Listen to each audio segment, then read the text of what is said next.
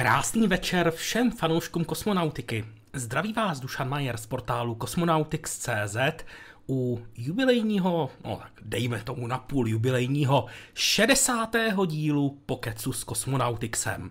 Pravda, není to 50 ani stovka, ale protože tenhle formát se vysílá jednou měsíčně, tak ty díly naskakují pomalu. A myslím si, že 60 není vůbec špatné číslo. Každopádně, mám obrovskou radost, že jsme se tu sešli v takhle hojném počtu, v tuhle chvíli mi YouTube ukazuje 118 souběžně připojených přehrávačů a to číslo samozřejmě v průběhu večera bude ještě růst, protože většinou se ustálíme někde tak kolem dvoustovek, někdy i nad nimi. V chatu jsem si všiml, že tady byl Lukáš Houška, správce našeho profilu na Facebooku a taky náš redaktor. No a v chatu vidím taky Vítu Škorpíka, redaktora našeho portálu. Hmm, hezky se nám to tady schází, je vidět, že uh, máte zájem o tenhle pořád a to se mi velice líbí.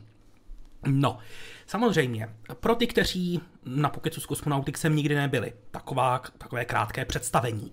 Je to živě vysílaný formát, ve kterém vy diváci máte možnost ovlivňovat, o čem se bude mluvit. Stačí napsat svůj dotaz do chatu a já s hostem, kterého jsem zatím nepředstavil, dostaneme se na něj, nebojte se, eh, se budeme snažit co možná nejlépe tu vaši otázku zodpovědět. Eh, vždycky ten, eh, tenhle ten pořad trvá zhruba tak dvě hodiny. To znamená, že pokud víte, že tady budete celou dobu a nebudete muset předtím předčasně odběhnout, tak Schovejte si třeba ten svůj dotaz na později. Většinou všichni na začátku píší jako závod o 106 a e, my, my na to nestíháme odpovědět, pak si ty otázky hromadí, lidé je začnou opakovat a najednou se to všechno zaspemuje. Takže Většinou pak po té hodině přichází útlum, kdy je otázek méně, takže abychom tomu předešli a rozložili to do celého času, schovejte si ten dotaz, určitě se na něj dostane a určitě ho moc rádi zodpovíme. Tak, eh, kouknu do chatu. 60 dílů je přesně 5 let a to už jubilejní je. To je v podstatě pravda. I když je teda fakt, že kdybychom hledali pět let od prvního dílu, tak bychom museli uh, až na konec ledna roku 2019. Ano, 2019 byl první díl v lednu. No, uh, ještě jsem teda chtěl říct jednu věc. Uh, když jsme vysílali živě a česky komentovaný přenos ze startu Falconu Heavy dneska v noci, tak jsem na konci si uvědomil, že je to poslední živě a česky komentovaný přenos roku 2023 a já jsem si nestihl připravit statistiky. A uh, upřímně řečeno, bylo mi to líto, ale slíbil jsem vám, že si ty, eh, že si ty statistiky připravím na dnešní pokec. Dozvíte se je na konci, protože jednu z nich jsem dal jako kvízovou otázku. Pravda, na kvízové otázky jste zvyklí většinou u živě a česky komentovaných přenosů, u pokecu s Cosmonautixem ne, ale dneska jsem si řekl, že udělám výjimku. Takže ptal, se, ptal jsem se vás, uh, teď jsem to rozložil, takže se vám to tam ukazuje, uh, kolik živě a česky komentovaných přenosů jsme uskutečnili v roce 2023. Mohlo jich být buď to 100, nebo 120, nebo 140, a nebo 160. Správnou odpověď se dozvíte na konci přenosu a prozradím vám i další statistiky. Hlasovat můžete po celou dobu. No a teď přichází čas, abych vám představil dnešního hosta, který se mnou bude eh, dnešní přenos spolu komentovat a bude odpovídat na vaše zvídavé dotazy. Eh, není to nikdo, koho byste neznali, je to člověk, který eh, je hostem Pokecu s kosmonautixem už po několikáté a já z toho mám obrovskou radost že tady mohu přivítat kolegu z redakce Kosmonautixu a sice Víťu Škorpíka. Ahoj Víťo.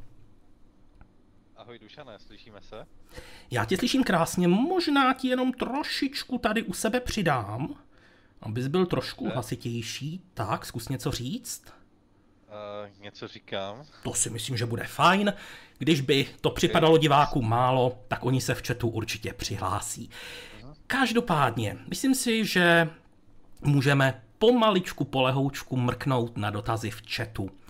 Proč se SpaceX nepovedlo slibovaných 100 startů nějaké odklady? Samozřejmě, odklady byly, jsou a budou v kosmonautice. Uh, já bych zmínil třeba pauzu, která nastala teď v prosinci, tam bylo snad 10 dní v kuse, kdy SpaceX neprovedla ani jeden start.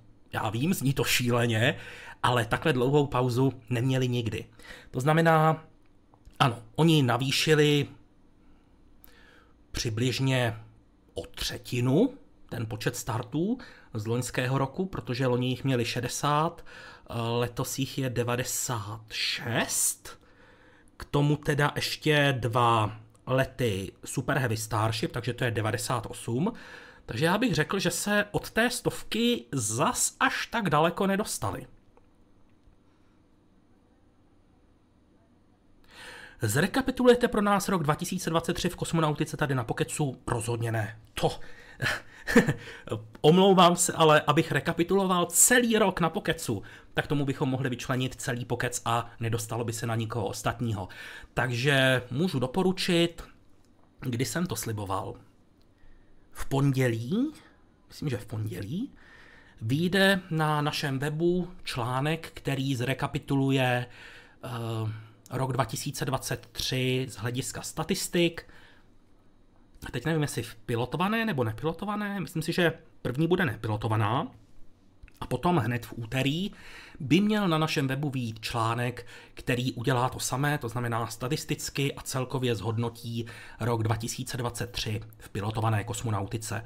Ono přijde mi to vhodnější eh, dát to do článku, než abych eh, tady udělal v podstatě telefonní seznam eh, rekapitulace roku 2023, protože událo se toho opravdu hodně a ten článek si myslím, že je na tohle vhodnější.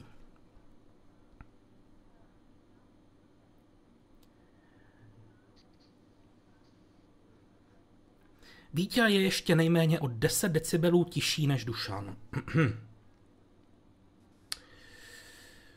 Buď to se můžu stlumit,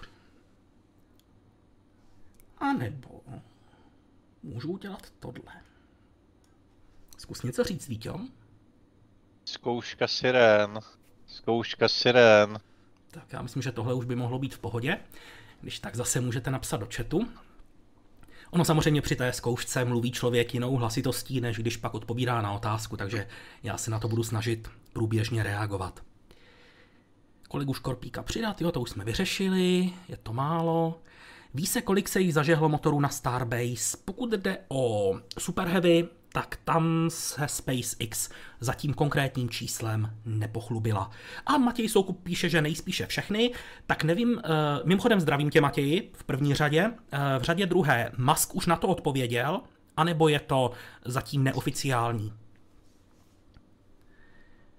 Koukal jsem na přednášku Tomáše Přibyla, zdali nás sežere čínský drak v kosmonautice. Jaký je váš pohled na jejich progres a fandíte jim stejně jako například SpaceX či NASA? Já, já osobně fandím všem, eh, všem projektům, které posouvají lidstvo dál a Čína do té kosmonautiky šlape úžasně. Samozřejmě má tam i armádní projekty, ale který eh, kosmicky vyspělý stát je nemá. To znamená, eh, mě zajímá především ta civilní kosmonautika, ta vědecká část a tam opravdu Čína klobou dolů, co předvádí. Příští rok bychom se mohli dočkat třeba prvního do, první dopravy vzorků z odvrácené strany měsíce díky chystané misi Chang'e 6. Takže to je něco naprosto úžasného. Takže ano, Číně v tomhle směru určitě držím palce který netradiční stát vyrobí modul pro gateway, jak tajemně naznačoval Michal Václavík v létě v Brně na dnu měsíce. Já si myslím, že ta informace ještě není veřejná. Takže... A bez Michala bych to neřekl. To znamená, musel bych, musel bych mít Michala v chatu, aby mi potvrdil, buď to, by, aby to sám napsal, anebo aby mi řekl, že to mohu prozradit. Takže omlouvám se, ale tohle zatím Kdyby, kdyby to už bylo veřejné, tak to klidně řeknu. Ale nemůžu si vzít na triko, že bych pustil eh, do éteru v podstatě informaci, která na to zatím ještě na to oficiální oznámení ještě čeká. Zatím je to neoficiální, vycházím z úspěšnosti při IFT2 a taky z toho, že nebyl abort. To zní rozumně, děkuji moc za vysvětlení eh, těch postupů myšlenkových. Počkáme si tedy, co oznámí Musk. Myslím si, že ho už vyzýval Everyday Astronaut na Xu, aby odpověděl na tuhle otázku, tak třeba se dočkáme. Nějaké info, jak to vypadá s New Horizons, data, jak je daleko, kam ještě míří, i když svého cíle již dosáhla. No, takhle, vezmu to od konce. Míří v podstatě stále stejným směrem, to znamená, můžu ještě, to je dobrý nápad, já vám něco ukážu.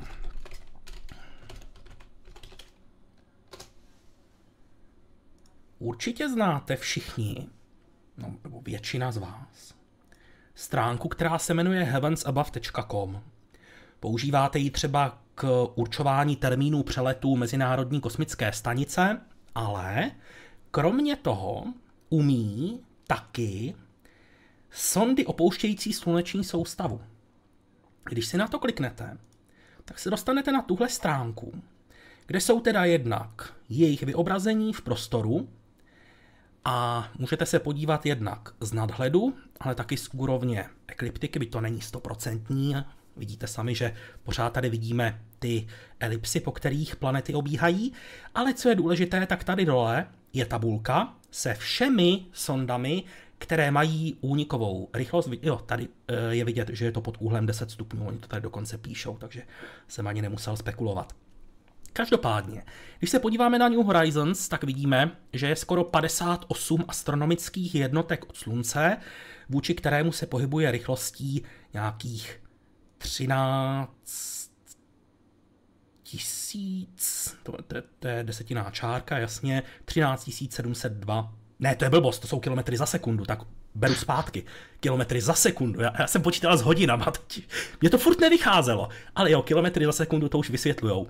Takže 13,7 km za sekundu a relativně rychlost vůči slunci nějaké 2,9 plus minus astronomických jednotek za rok, přičemž míří nebo promítá se do souhvězdí Střelce. Od Země vzdálenost 58,7 astronomických jednotek, no a světlo tam cestuje rychlostí, nebo, nebo trvá mu to 8 hodin. Takže tak. Mohli bychom dát anketní otázku, kdy si lidé myslí, že lidstvo dos- bude mít technologie na to, aby cestovalo rychlostí 13 702 km za sekundu. No, to je, to je tak, když si člověk nevšimne jednotek, no. Protože jako kdyby to bylo přímo za tím, za tím číslem, tak tě to praští do očí. Ale když je to až v té první, uh, v tom prvním sloupečku, a New Horizons je až na konci, tak to chvilku trvá a furt jsem si říkal, že mi to nějak nevychází, ale dobrý už. Už se to srovnalo. Um, byl to nejdelší zážeh 33 motorů na Super Heavy, zajímavý, díky. Máme tady Pavla Vantucha z webu Elon X. Čína má prý ve vesmíru dva neznámé předměty. Tak teď nevím, co konkrétně myslíte, jestli jsou to, jestli je to těch šest družic, které se uvolnilo z té uh, utajené družice nebo něco jiného. Takhle, když to napíšete obecně, tak těžko, těžko říct. Proč jsou hadice a kabely připojené k raketě do poslední chvíle? Odpojí se, až když se raketa pohne. Nemohou se v klidu odpojit o pár vteřin dříve? Ono je to... Uh, nebo takhle, není to takový problém a pro, řekněme, zajištění bezpečnosti je to lepší, protože představte si, že byste tu uh, hadici odpojil a raketa by neodstartovala. V tu chvíli byste měl problém, jak je připojit zpátky. To znamená, že lepší je nechat to na fyzice, jakmile raketa se zvedne, tak se hadice v vozovkách vytrhnou, no a v tu chvíli už máte jistotu, že je nebudete potřebovat připojit zpátky. Musk zveřejnil fotku a k tomu jenom napsal Just completed static fire. Jo, no tak třeba, třeba odpoví později.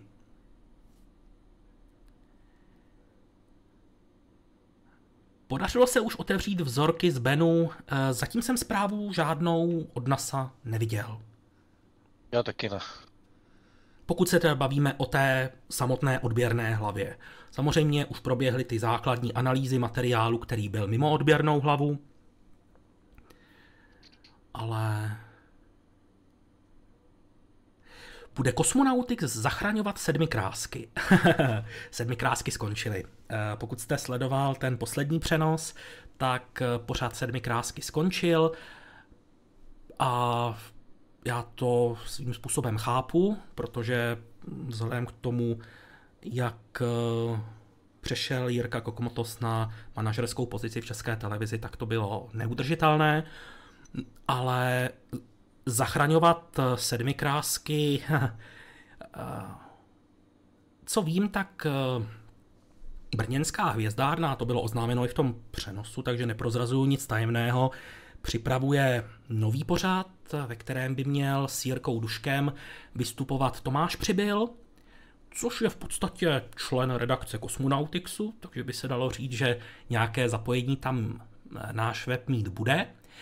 Ale já si myslím, že je dobře, že se to nebude jmenovat Sedmi krásky, protože ten pořad nebo s tím jménem už je svázaný určitý formát a když už tam bude jiná moderátorská dvojice, bude, se, bude to koncipováno jinak, tak docela chápu, proč se to bude jmenovat jinak.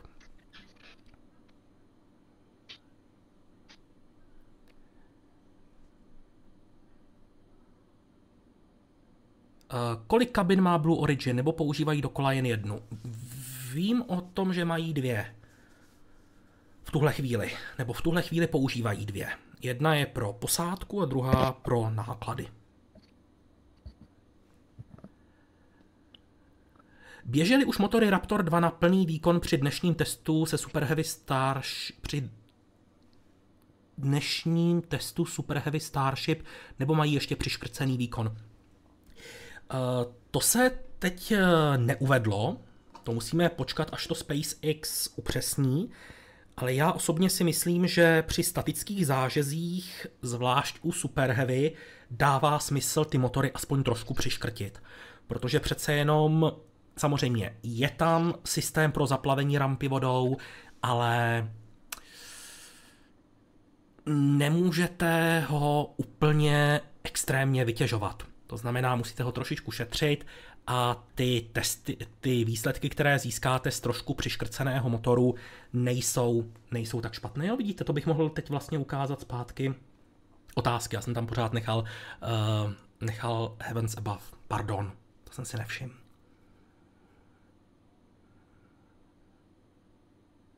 Jak dopadly testy s figurín s Vestou a bez na Artemis 1? Zatím jsem neviděl žádné výsledky, předpokládám, že se data stále ještě vyhodnocují, případně výsledky jsou k dispozici zatím pouze pro, eh, řekněme, výzkumníky a na veřejnost se to zatím nedostalo, takže počkal bych.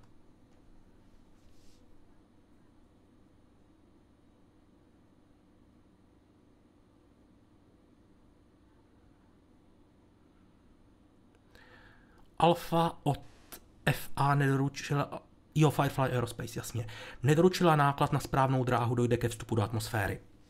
Takhle, uh, určitě dojde ke vstupu do atmosféry, i kdyby byly doručeny na správnou dráhu. Uh, respektive jedna družice byla doručena na správnou dráhu. To, že ta družice byla doručena na nižší než plánovanou dráhu, znamená, že zanikne v atmosféře o něco dříve. O kolik dříve, těžko říct, protože zatím si myslím, že nebyly ani upřesněny žádné konkrétní eh, výsledky, eh, které se týkají eh, té oběžné dráhy. Doplní musí se alespoň trochu přiškrtit, jinak by hrozilo poškození stolu. Vidíš, na stůl jsem zapomněl. Ano, já jsem to bral jenom z pohledu té ocelové desky chlazené vodou, ale stůl samozřejmě by tím pádem dostal taky slušnou, slušnou sodu a slušné namáhání. Můžete vysvětlit, o co jde v kauze se ztracenými nádržemi pro Vegu? V zásadě to, co jsem popsal do článku, eh, můžu vám ten článek ukázat,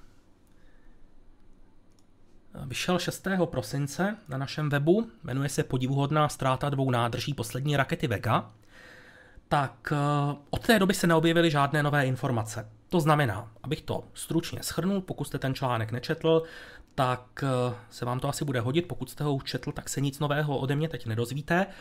Eh, tohle je horní stupeň AVUM, který se používá na jako poslední čtvrtý stupeň rakety Vega na kapalné pohonné látky a tvoří ho čtyři nádrže.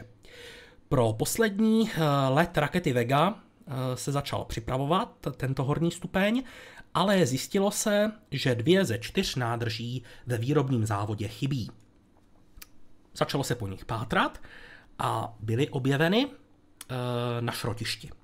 Byly sešrotovány a jsou nepoužitelné. To znamená, eh, v tuhle chvíli myslím, že probíhá stále ještě vyšetřování, jak k tomu došlo, zda se dozvíme výsledky veřejně, těžko odhadovat. No a inženýři taky musí vymyslet, eh, jak to vyřešit ten problém. Obě dvě možnosti, které tam zvažují, jsou popsány v tom článku.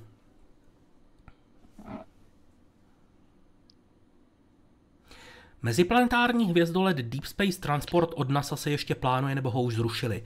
Nezaznamenal jsem informaci o tom, že by byl zrušen, ale rozhodně je stále ještě hodně daleko, takže zatím se nedivím tomu, že se informace o něm moc neobjevují.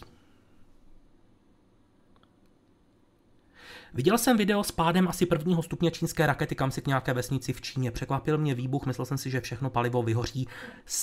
Stejné věci dopadají do oceánu ekologie. Takhle. Eh, je potřeba si uvědomit, že tu nádrž nikdy nevypotřebujete dokonale. Vždycky vám tam něco zůstane. Protože ve chvíli, kdybyste se snažili vysát do posledního zbytku, tak v tu chvíli riskujete, že vám motor nasaje bublinu. A to samozřejmě raketové motory nemají rády. Proto vždycky v těch nádržích něco zůstane a ta exploze vypadalo to samozřejmě divoce, ale zase nepředstavujte si, že to má pro životní prostředí nějaký naprosto zničující účinek. Samozřejmě nejsou to dětské přesní dávky, jo? je to uh, něc, uh, derivát hydrazinu a oxid dusičitý.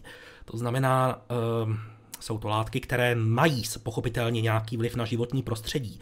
Na druhou stranu při, té, při tom dopadu a výbuchu velká část těch látek schoří. Ty spaliny už nejsou tolik nebezpečné jako ty samotné původní látky, které spolu reagovaly. Okysličovadlo a palivo. Takže co se týče uh, ještě ohledně toho dopadu do oceánu, já teď marně přemýšlím a doufám, že se nespletu, když řeknu, že mě nenapadá žádná raketa, která by spalovala nesymetrický dimetylhydrazin a oxid dusičitý, jejíž první stupně by dopadaly do oceánu.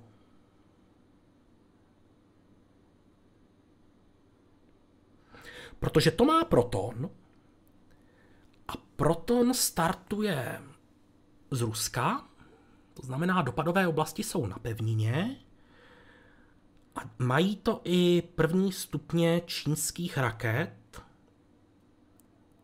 ty starší. Znamená ta starší generace, která ještě startuje z kosmodromů ve vnitrozemí. Proto taky dopadají ty stupně do, eh, řekněme, vnitrozemí, do obydlených oblastí. Ty nové čínské rakety, které startují z kosmodromu Wenchang a jejich stupně dopadají do oceánu, tak ty už spalují letecký petrolej a, kapalný kyslík. Ale fakt mě nenapadá žádná kosmická raketa, která by spalovala derivát hydrazinu a první stupeň zahazovala do oceánu. Okolik je snížen tah raket třeba Falcon 9 a proč nejsou tedy rakety stavěny tak, aby mohly jet naplno? Jo, vy asi myslíte, jo, eh, když, eh, jo, když Falcon 9 snižuje tah motorů při průchodu maximálním eh, namáháním. Dochází ke snížení tahu většinou o pár procent. To znamená, není to třeba na polovinu, to byste ani nemohli ty motory tak intenzivně přiškrtit, No a abych odpověděl na tu otázku, tak eh, zase, protože je to jednodušší. Vy byste postavil raketu, která nemusí snižovat tah při eh, fázi maximálního dynamického namáhání, ale ta raketa by byla těžká. A tu hmotnost byste sebou tahal celou dobu, i v době, kdy to není potřeba. Vy byste tu zesílenou konstrukci využil jen v droboučké části toho letu. Proto je lepší ušetřit trošičku hmotnosti na té konstrukci A teprve až ve chvíli, kdy se blížíte do té nebezpečné fáze, tak trošku snížíte tah motorů a ve výsledku máte lepší nosnost, než kdybyste postavil uh, zesílenou verzi té rakety, která by nemusela snižovat tah, protože ta hmotnost navíc by vás zatěžovala po celou dobu letu. Nechtěl byste nastavit tmavý režim na chat, je to trošku pěst na oko. Uh, bych za prvý musel vědět, jak na to. Mimochodem máme tady Karla Zvoníka. Zdravím tě. Jo, a taky tady máme Ondru Šamárka. Hezky se nám to tady schází. Oba dva kolegové z redakce Kosmonautixu. Nějak mi uniklo, proč letěl Falcon Heavy dnes na místo plánovaného někdy kolem Vánoc. Tam byly problémy.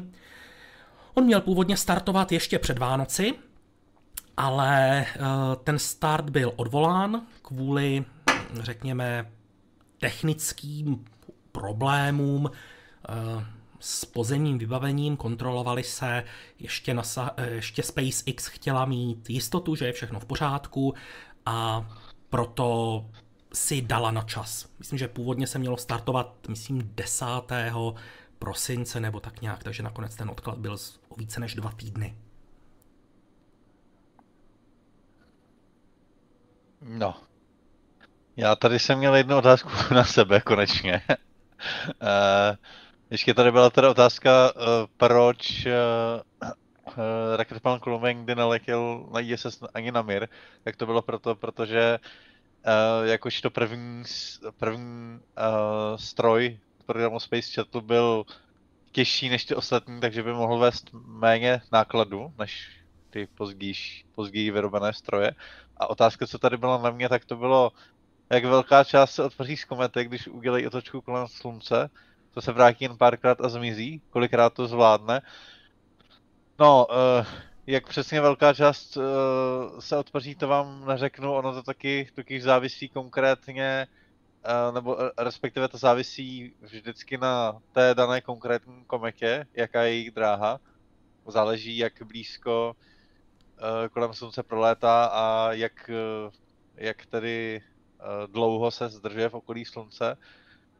A pokud jde třeba o a, a, jo, a samozřejmě taky záleží, jak dlouhá je oběžná dráha, že? takže pokud například uh, jde o nějakou dlouhoperiodickou kometu, která se ke slunci vrací jednou za několik set let, tak uh, ta těch, uh, ta těch uh, obletů zvládne víc, než pokud jde o nějakou kometu, která se ke slunci přiblíží opravdu hodně a tam třeba kolikrát můžeme sledovat i to, jak slunce tu kometu třeba i roztrhá nebo pohltí.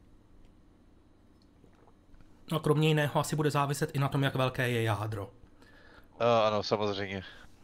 A taky samozřejmě nejenom na tom, jak je velký, ale taky i na tom, uh, jaký má tvar a jak je kompaktní, protože pokud například bude vypadat uh, jako jádro Churyumov Gerasimenko komety, tak je to něco trošku jiného, než když to jádro bude, bude víc kompaktní.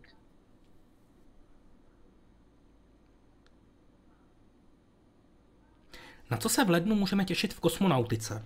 Na hodně věcí, Karel už jednu zmínil, ale myslím si, se teď budu muset potřebovat odkašlat, takže malý moment, já si jenom vypnu mikrofon.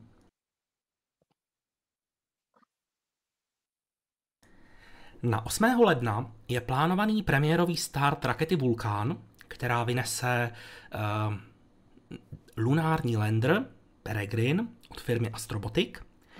No a na 19. ledna připravuje Japonsko přistání na povrchu měsíce pomocí malého, ale šikovného Landru Slim.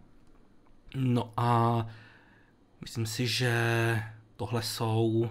Jo, ještě vlastně jsem zapomněl Axiom. Axiom trojka poletí na Mezinárodní kosmickou stanici na zhruba desetidenní pobyt. A pak samozřejmě spousta dalších a dalších věcí. Ale tyhle jsou takové asi největší. Která firma vyrábějící rakety je největší konkurence pro SpaceX?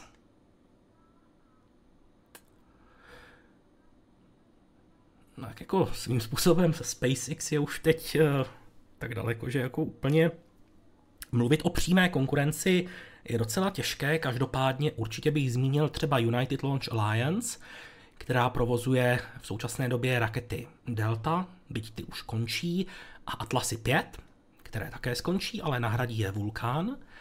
No a až se rozlétá, tak asi i Blue Origin, ale tam zatím stále čekáme na New Glenn. Bude v roce 24 nebo 25 oblet měsíce s lidskou posádkou? Bude spíše 2025. NASA stále tvrdí, že to bude 24, konec roku 24, ale ten harmonogram už má docela velký sklus a nepovažuji za pravděpodobné, že to stihnou. To znamená, spíše bych věřil tomu roku 2025.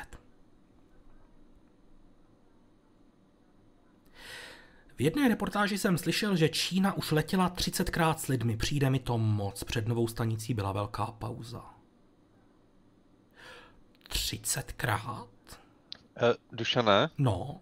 Já si myslím, jestli to nebylo myšleno tak, že na, pos- že na palubě všech lodí, které letěly už v čínské, bylo 30 Jo, lidí dohromady. Počet lidí, jasně, počet lidí, který Čína vynesla, no to by mi dávalo větší smysl, protože to by i vycházelo, protože eh, Yang Liwei letěl sám, pak byli na palubě dva, pak začali lítat ve třech, no a taky tam byli nějaký bezpilotní, že jo? No, takže 30 lidí, to mi připadá pravděpodobnější, protože 30 startů rozhodně ne, protože teď máme Shenzhou 16. Starship pro přistání na měsíci bude muset údajně na oběžné dráze tankovat 6x až 10x. Přijde mi to absurdně mnoho, jak moc reálný je proto termín 2025 pro přistání lidí na měsíci. Uh, není pravděpodobný, to řeknu na rovinu, začnu od konce, ale ne kvůli tomu, že Starship musí být tolikrát dotankována. Jak jsem říkal, uh, NASA velmi pravděpodobně brzy bude muset oznámit sklus Artemis 2, to je oblet měsíce, z roku 24, z konce roku 24, na rok 25. A nevěřím tomu, že by ve stejném roce 2025 proběhla pilotovaná testovací mise a hned přistání na měsíci Artemis 3. To znamená, já bych při, přistání na měsíci Artemis 3 čekal nejdříve 2026, spíše 2027 protože ten projekt mm, pochopitelně stojí a padá se Super Heavy Starship, která nabrala spoždění, ale takovým ale to samotné tankování na oběžné dráze není tou hlavní překážkou.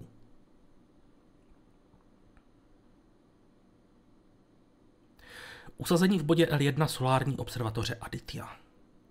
Teď nevím, na co si odpovídal, Karle, to se přiznám To teď. bylo asi na, to, na ty události v lednu. Jo, to by tak asi vycházelo. Jo.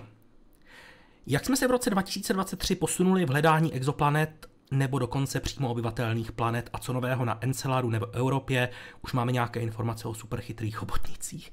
E, to je asi pro tebe, ne ty exoplanety. Jo, jo, já si to klidně vezmu. A, tak, eh, začnu tím, že um, teda pokud jde jenom o exoplanety, tak samozřejmě mm, probíhala taková ta fáze, um, řekněme, eh, překotného a velkého sběru dat, to znamená zvětšování statistiky, takže prostě máme další stovky potvrzených planet a nějaké, řekněme třeba tisíce, tisíce kandidátů další, které čekají na potvrzení. A tak tam je ta situace velmi dobrá. Myslím, že není tak daleko doba, kdy třeba budeme mít 10 nebo dokonce 20 tisíc potvrzených exoplanet. No a navíc teda tím, že teďka jsou v kosmickém prostoru observatoře, u nich se čeká prostě potvrzení uh, stovek nebo tis, spíše tisíců exoplanet, jako jsou Gaia, uh, James Webb taky samozřejmě pátrá po exoplanetách, TESS a další se připravují, jako třeba Plato. Uh, co se týče obyvatelných planet, no tak tam bych jako odpověděl tak, že záleží na tom, co považujete za obyvatelnou, že jo? Tam se ta definice může, může dost uh, lišit. A to i mezi astrobiology se, se ty definice obyvatelných planet dost liší.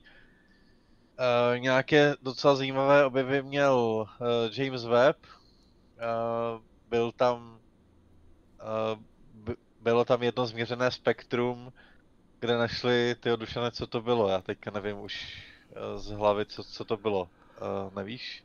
Dimetyl sulfit, asi se nepletu. Jo, jo.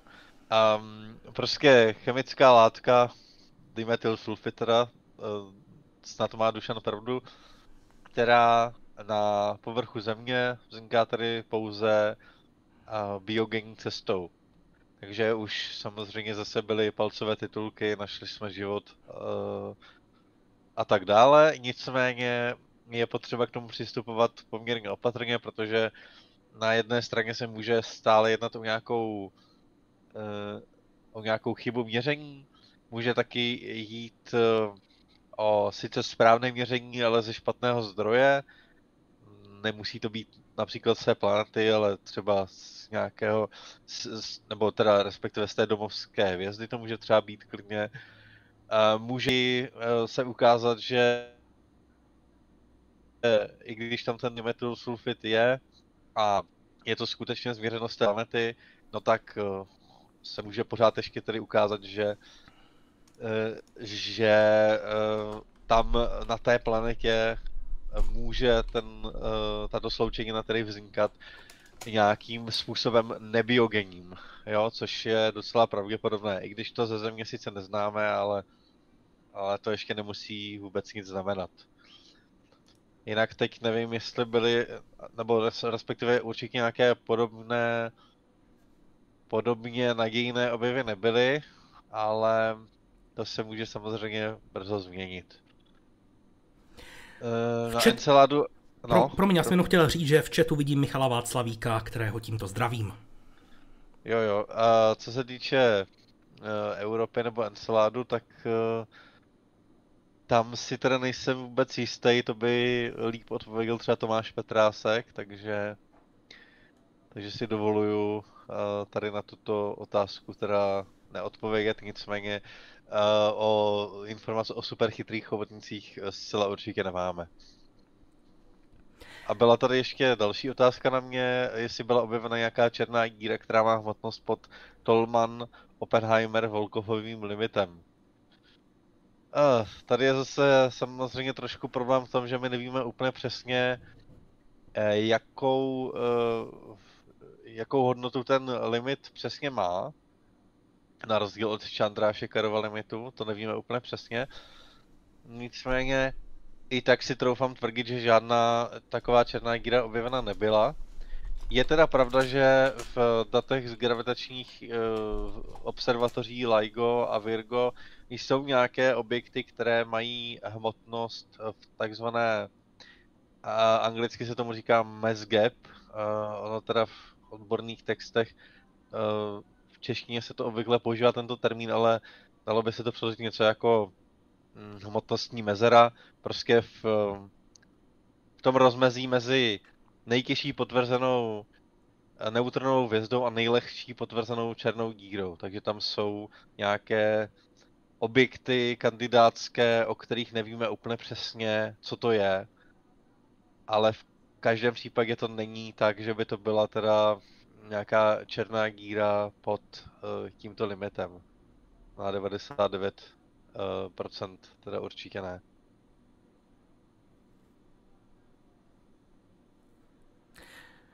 Kolik startů sestavy Super Heavy Starship si myslíte, že poletí v roce 24? Já si myslím, že oni mají pořád limit 5 startů ročně z Boka Chica zatím. To znamená, že kdyby se podařili třeba 4, by to nebylo špatné. A vidím, že jsem se trefil i s Matějem Soukupem, který typuje to samé. A slyšel jsem o tom, jak by mohly vznikat super... Jo, to je na tebe. jo, počkej, já si to musím najít. Jo, slyšel jsem o tom, jak by mohly vznikat supermasivní černé díry tak brzy. Jedna z variant byla, že to jsou záblesky hvězdokup. Měly by být ale zkoumání toto záblesku právě webem, co vy na to. Teď jak se přiznám, že, že tu druhou část věty jsem asi úplně nepochopil. A v každém případě uh, v každém případě tady možností uh, vzniku supermasivní čer, černý děr existuje několik. Obvykle se mluví o tom, že vznikaly tady z menších hvězdných černých děr, které vznikaly tady výbuchy uh, nějakých hodně, hodně těžkých uh, hvězd na počátku existence vesmíru. Je pravda, že ty hvězdy tenkrát byly větší, takže i ty výsledné černé díry potom byly větší.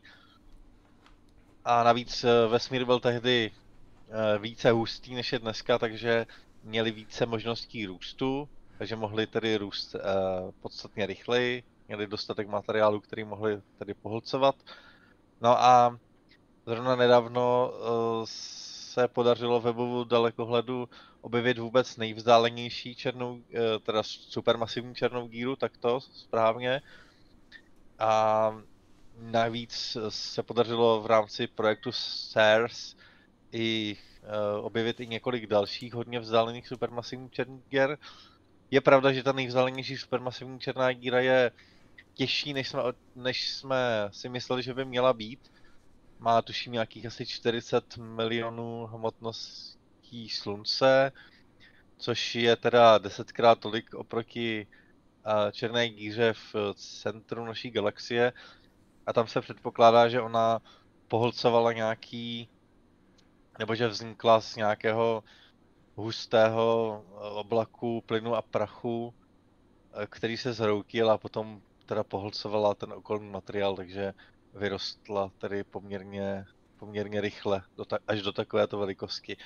Ale uh, zároveň je fér dodat, že s, se vznikem a vývojem supermasivní černý ger se doteď, uh, doteď pojí celá řada uh, nevyřešených problémů, takže o tom ne, nevíme nic ještě úplně tak definitivního.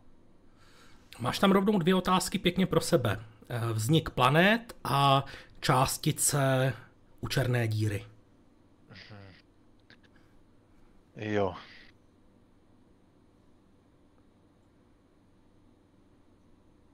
Uh, dobře, tak uh, k, těm planetám se teda hnedka vrátím. Když jsme mluvil o černých gírách, tak vezmu nejdřív ty, nejdřív ty černé gíry. Co se stane s těmi částicemi, kterým se povede při pařování černé gíry zdrhnout. Letí dál vesmírem, či se spadnou zpátky. Uh, no.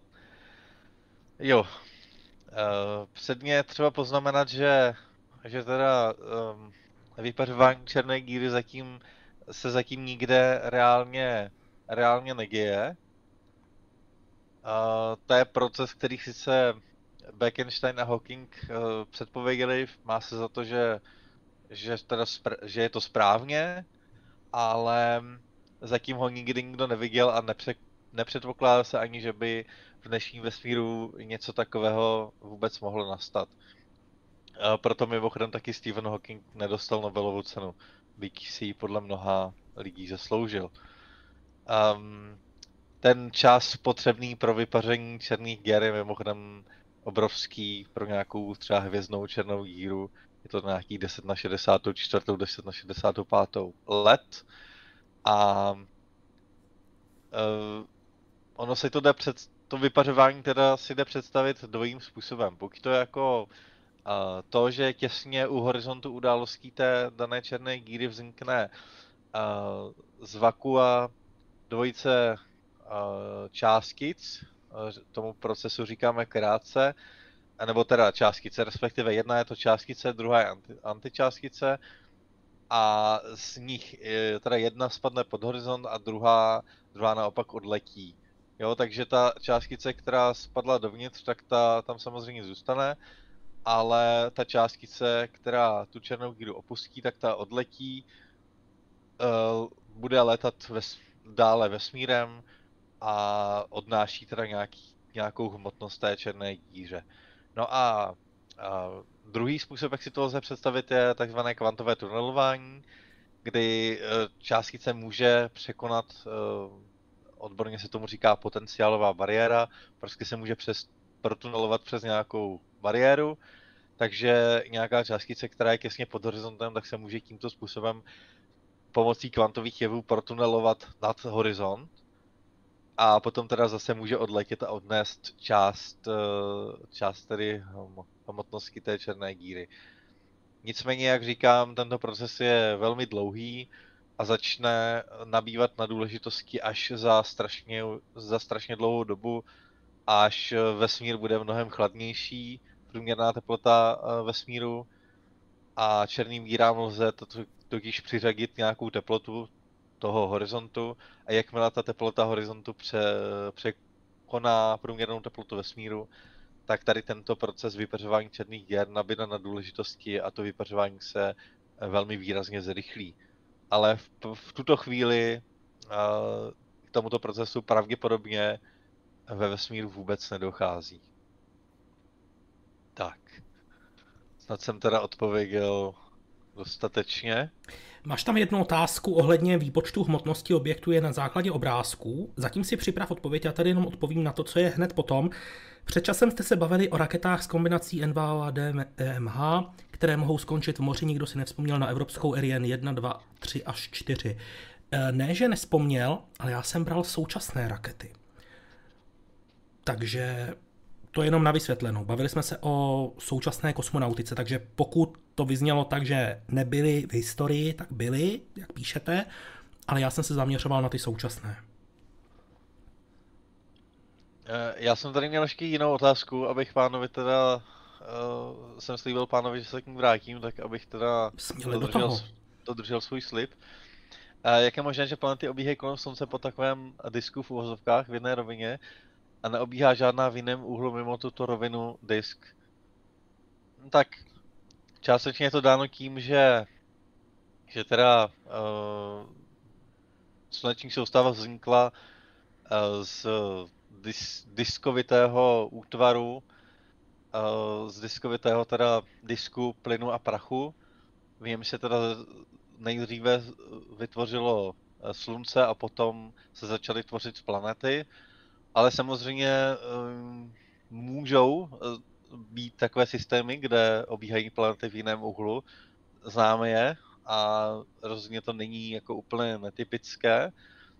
A u nás k tomu nedošlo pravděpodobně proto, protože ono těch zárodků planet bylo původně mnohem více, ale došlo tam k takovým dosti divokým jevům, kdy si například dva plynní obři vyměnili svoje pořadí, má se taky za to, že tam byl původně pátý plynný obr, který byl vystřelen z té soustavy úplně mimo.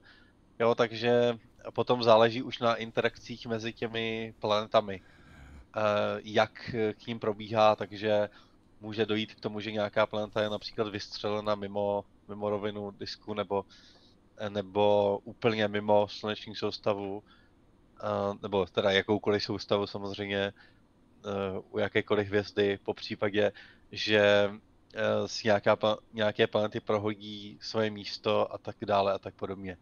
Těch eh, scénářů je představitelných celá řada.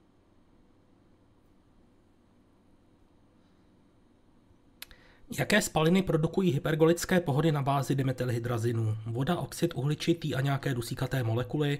Ano. V zásadě by tam vznikaly třeba nějaké oxidy dusíku, které pak ale zase můžou reagovat s tou vodou, kterou už tam máme, případně s vlhkostí v atmosféře. A tam vám může vznikat třeba kyselina dusičná a podobné lahůdky, takže z tohoto důvodu pochopitelně ani ty spaliny nejsou úplně horský pramen, abych tak řekl, ale pořád je to lepší než ten hydrazin a oxid dusičitý.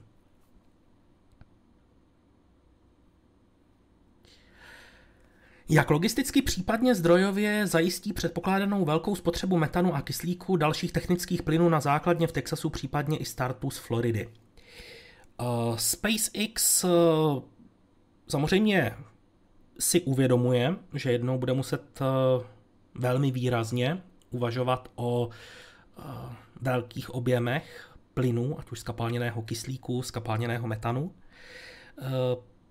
Zaznamenal jsem, ale to už je tak minimálně půl roku, takže nevím, co se v tomhle směru odehrálo, že by si postavili vlastní stanici, která by se starala třeba o zachytávání uhlíku z atmosféry a metan by se mohl vyrábět přímo na Zemi, což v podstatě je, je technologie, se kterou, eh, která by pak měla najít uplatnění i na Marsu, ale nevím, jak v tomhle směru pokročili. Tak, byla tady otázka na projekt Lira, on to teda sice už odpověděl Michal, ale já to teda ještě řeknu. Je to um, vlastně studie, uh, studie proveditelnosti uh, na sondy, které by měly zkoumat uh, mezihvězdné, mezihvězdné objekty, které pro, prolétají sluneční soustavou. Konkrétně tady zatím známe dva. Uh, jeden Oumuamua, určitě to nevyslovuju správně, tak když tak promiňte. A druhý Borisov. A uh, teda existuje už nějaká uh, nějaký teda návrh, že kosmická loď eh, by mohla dosáhnout eh, toho objektu Oumuamua za 26 eh, let. A teď jsou zrovna v nějaké další, další detailnější studie probíhají. Proveditelnosti teda tady tohohle, tohohle návrhu. Když tam není uhlík, tak těžko vznikne oxid uhličitý. Ježíš Mariano, jo. Já jsem, já jsem se tak zamyslel nad těmi dusíkatými molekulami, že mi vůbec nedošel oxid uhličitý. Jasně. Eh, díky Michale, díky Michale za upozornění. Ano, ano. Um, první sonda k Merkuru letěla půl roku, a ta současná několik let, v čem je rozdíl? No, jednoduše v tom, že ta první sonda to byl Mariner desítka, myslím, že Mariner desítka, tak Ona samozřejmě, protože letět k Merkuru je docela náročný z hlediska rychlosti, protože v podstatě ta sonda neustále padá do blízkosti gravitační studny Slunce, takže ona jenom kolem Merkuru velkou rychlostí proletěla. Samozřejmě nafotila povrch, provedla nějaká měření, pak se k němu ještě vrátila, ale cílem Bepi Colombo je nejenom kolem toho Merkuru proletět, ale taky se usadit na jeho oběžnou dráhu což už je mnohem náročnější, protože k tomu, aby ta sonda mohla vstoupit na oběžnou dráhu kolem planety, tak musí nejprve srovnat svou rychlost, aby byla co nejpodobnější rychlosti, kterou planeta obíhá kolem Slunce. Proto je tam tolik gravitačních manévrů uh, u Venuše, pak u Merkuru a každým tím manévrem sonda trošičku upraví svou dráhu, aby ji srovnala s oběžnou dráhou Merkuru kolem Slunce, no a taky je vybavena jontovými motory, které jsou sice extrémně účinné, ale na druhou stranu produkují malý tah. To znamená, stačí jim jenom malé nádrže, ale na druhou stranu po dlouhou dobu ty jejich zážehy v úvozovkách dokáží způsobit velkou změnu rychlosti. A všechno je to způsobeno tím, že chceme vstoupit na oběžnou dráhu kolem, slunce, eh, kolem kolem Merkuru. A musí se ta sonda zbavit té přebytečné rychlosti, kterou nabrala tím, že padala ke slunci. U Mariner 10 to byla průletovka, tam nám to bylo jedno. On je to v podstatě podobné, jako když bychom srovnávali třeba, já nevím, let eh, Voyageru k Jupiteru s, ať už to bude, já nevím, Juice nebo Europa Clipper. Taky Voyager přiletěl k Jupiteru, teďka mě nechytejte za slovo, já nevím, kolik to bylo, tři roky po startu, možná míň? Tak nějak. Každopádně tyhle ty sondy tam letí třeba 6-7 let, nebo i víc. A je to zase kvůli tomu, že Voyager jenom prosvištěl kolem, kdežto tady v tom případě chceme vstoupit na oběžnou dráhu kolem té planety. Musíme tedy přiletět menší rychlostí, trvá to déle, případně se ještě dělají nějaké gravitační manévry u jiných planet, aby se ta oběžná dráha optimálně srovnala, kdežto u Voyageru tam nám to bylo jedno, tam ta sonda mohla prosvištět kolem planety značnou rychlostí. V případě uh, průzkumu Merkuru je to podobné.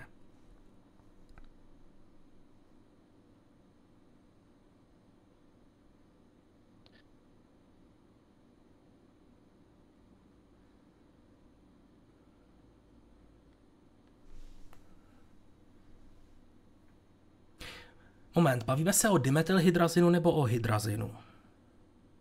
Teď jsem se v tom totálně ale ztratil. Protože pochopitelně dimetylhydrazin uhlík má, protože jsou tam dvě metylové skupiny, CH3. Ale já jsem si myslel, že se bavíme o hydrazinu, kde uhlík není.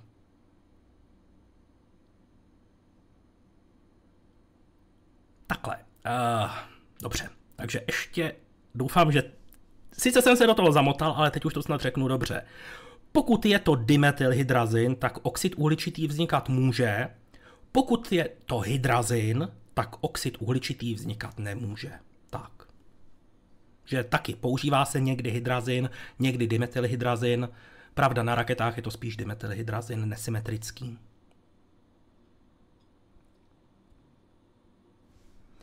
Při startu čínských raket z nich odpadávají kusy, o co se jedná, k čemu slouží a proč například na jiných raketách nic podobného nenajdeme.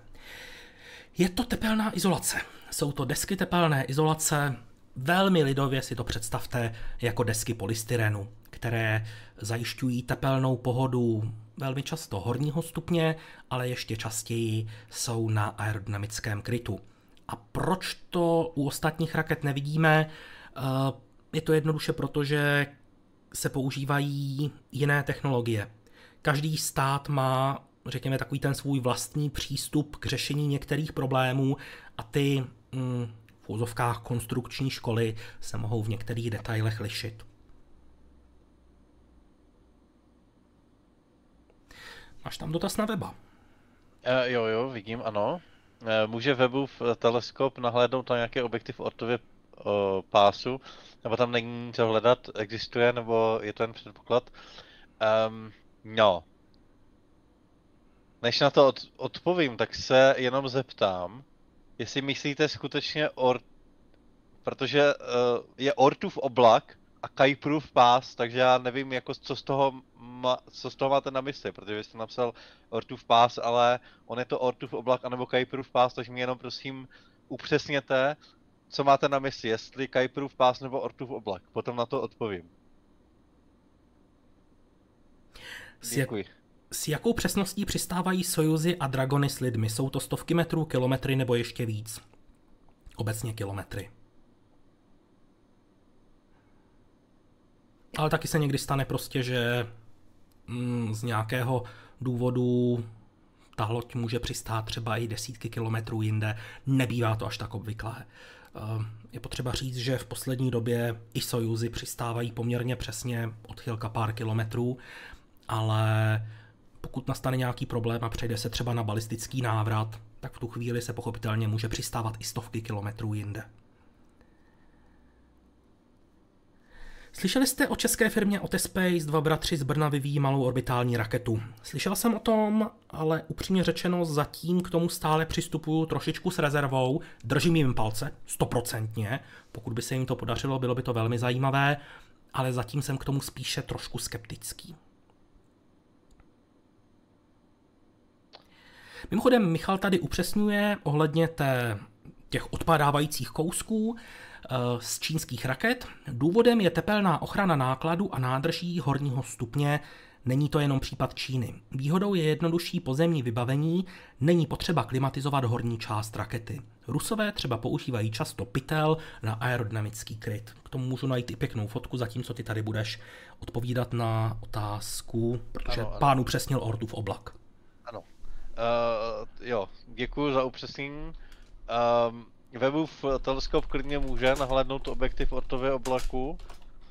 Um, z technického hlediska tomu, tomu nic nebrání, protože jak si uh, objekty ortova oblaku leží uh, dále, mm, prostě leží ve vnější části sluneční soustavy, takže když uh, web může pozorovat třeba Jupiter, tak může pozorovat klidně i objekty ortova oblaku. Eh, nevím ovšem, jestli existuje nějaký, nějaký projekt, eh, eh, který by dostal pozorovací čas, který by měl toto v, v plánu, tady pozorovat objekty Ortova oblaku. A teďka se obávám, že to asi nenajdu tak rychle, ale skoro se domnívám, že není, protože pozorovací čas z webova dalekohledu je velmi cený a těch objektů Ortova oblaku známe jenom velmi málo, či v podstatě dokonce bych řekl, že neznáme žádný takový, který by k němu jistě patřil. Jo, takže na to, na to abychom webovým dalekohledem jen tak prořesávali oblohu a hledali nějaké objekty, tak e, na to je jeho pozorovací čas příliš cený.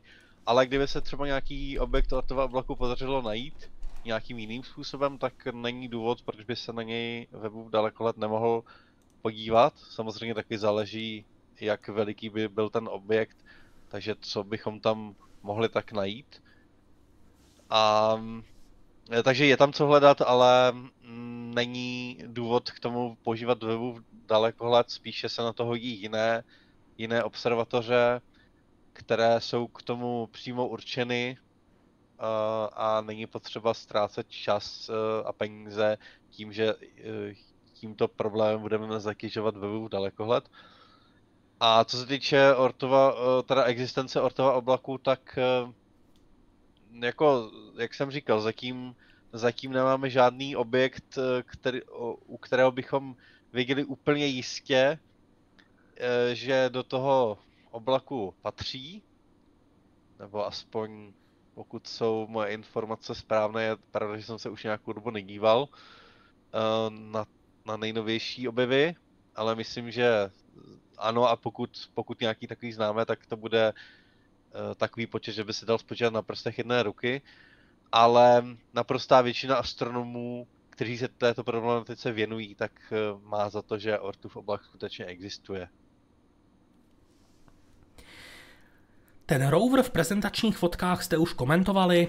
Doufám, že se bavíme oba o tom samém, protože těch prezentačních fotek je tam 75. Ale jedná se o projekt Kádre, což jsou malá vozítka, která by měla sloužit k průzkumu měsíce. Poprvé jsme o nich psali 9. listopadu 2021, takže pokud chcete, můžete se podívat. A druhý článek eh, ze srpna letošního roku Projekt pokročil a už má zajištěnou cestu na měsíc. A tady vidíte třeba některé vizualizace, případně fotky. Pokud vás zajímá, můžete se podívat právě na jeden z těchto článků, možná tady na ten aktuální ze srpna, abyste se dozvěděl nové informace. Balistický návrat je paradoxně velmi přesný oproti přistání s využitím stlaku. Ano, Michale, zase vyjádřil jsem se nepřesně, bylo to myšleno tak, že když dojde k balistickému návratu, tak ta kabina přistane jinde, než kde měla přistát, pokud by se přistávalo klasicky podle plánu. To znamená, v tu chvíli může ta přistávací oblast ležet klidně několik desítek nebo i stovek kilometrů mimo tu původně plánovanou běžnou oblast.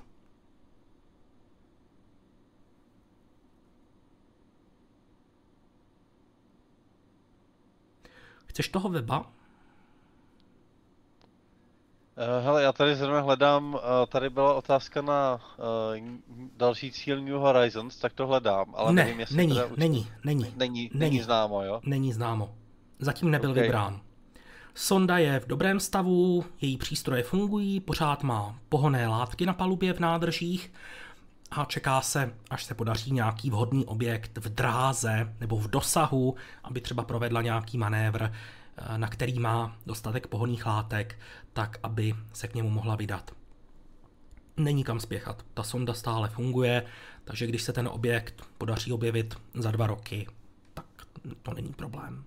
Mhm. OK, tak to nemusím aspoň hledat zbytečně. Eh, kde začíná mezihvězdný prostor? Je až za ortovým oblakem?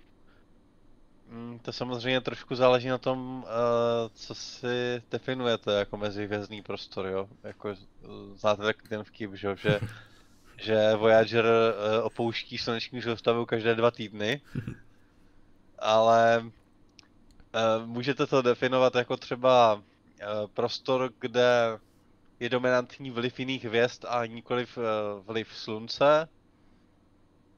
Uh, můžete to definovat třeba taky jako prostor, kde končí Ortův oblak, můžete to, kon, uh, můžete to definovat jako nějak striktně, podobně jako například Karmanova hranice, takže například, já nevím, jeden světelný rok od, od slunce, nebo dva světelné roky od slunce, uh, těch jako možných definic je vícero. Na to se asi nedá úplně takhle snadno odpovědět. Já si myslím, že nejčastěji, pokud se, pokud se bavíme o mezihvězdném prostoru, tak se velice často používá to, co, co už si zmiňoval, hranice heliopauzy. To znamená ano. oblast, kde už slunce není z hlediska produkce svých částic slunečního větru dominantní.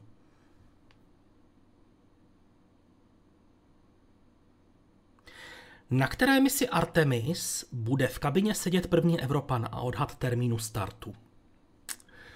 No, to je hodně těžká typovačka. Michal se teď asi uculuje pod fousy, protože ten samozřejmě ví mnohem víc než já v tomhle směru. Já můžu vycházet jenom z těch veřejně dostupných informací, kde se prostě říká, myslím, že Evropa nebo e, nějaký zástupce Evropské kosmické agentury prohlásil, že Evropan bude u měsíce, teď nevím, jestli na měsíci nebo u měsíce. Ah, to bych věděl. Berme to u měsíce do roku 2030. To znamená, Artemis 3 nevěřím. To znamená, Artemis 4, Artemis 5 je otázka, zda se stihne do roku 2030. Takže já si typnu, že Evropan bude na misi Artemis 4 a ta se uskuteční v roce 2029. Typnu. Zdůraznuju, ne, že bych to věděl, ale typnu. E, jo, díky za připomenutí. Michale, e, byl tady dotaz, jestli už můžeš prozradit, kdo vyrobí ne, ne, nebo který, kdo je ten netradiční výrobce modulu pro stanici Gateway, ten stát, o kterém jsme se bavili na dní měsíce na hvězdárně v Brně. To video vyšlo před pár dny. A tam si tehdy říkal, že zatím není možné specifikovat, který stát bude tím výrobcem. Takže pokud se ta situace už změnila a je možné to oznámit, tak to prosím napiš do chatu.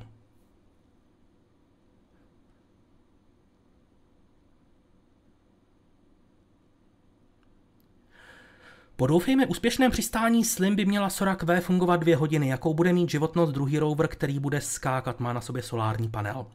Tam jsem zatím neviděl žádnou informaci ohledně jeho výdrže. Zdravím Dušana, hraju, taktéž hraju, kde to sakra narazil jsem na YouTube účet, kde pak jsme. kde to hrajete, jde vám to velmi dobře, děkuju moc, velmi návyková hádací hra. Jsem, jsem rád, že vás to baví, mě to baví taky. Před několika lety dostala NASA od armády dvě zrcadla z nerealizovaných vojenských družic byla nebo budou nějak využita, děkuji. Tak, co se týče toho prvního zrcadla, to využití má, bude z něj postaven teleskop, který se dříve jmenoval dvojité V First, dneska už má nové označení a označuje se jako Nancy Grace Roman Space Telescope. Bude ho vynášet Falcon Heavy, a bude to teleskop, který nabídne ostrost, tedy detaily srovnatelné s Hubbleovým teleskopem, ale na, abych nekecal, stokrát větší ploše a bude fungovat v blízké infračervené části spektra. Co se týče toho druhého zrcadla, tak tam si myslím, že zatím žádné informace nejsou. Mimochodem mám velkou radost, že Michal typnul, no, no, no, dobře, nebudu říkat, že Michal typnul, Michal možná něco ví, ale že jsem já typnul stejně jako Michal, to znamená Artemis 4 2029. To se mi povede málo, když bych se takhle trefil uh, se svým odhadem stejně jako Michal. V jakém stavu je momentálně sonda Voyager 1? Lze se s ní ještě spojit, které přístroje na palubě stále fungují? Slyšel jsem něco, že již funguje velice omezeně. Tak, eh, postupně pochopitelně dochází energie. Sonda Voyager, nebo obě dvě sondy Voyager stále fungují, komunikují se zemí, byť teda Voyager 1 trpí v současné době problémy s komunikací, protože mm, na místo vědeckých dat posílá jenom takový zaseklý datový vzor a inženýři řeší, jak to odseknout, lidově řečeno. Ale jak docházela elektrická energie, tak se museli vypnout některé přístroje, jmenovitě třeba kamery, protože když máte kolem sebe černočernou tmu, tak by bylo zbytečné plítvání pořizovat fotky. To znamená, v tuhle chvíli jsou tam aktivní eh, přístroje, které se zaměřují na detekci částic, nabitých částic a obě dvě sondy jsou stále funkční a doufejme, že budou fungovat co nejdéle.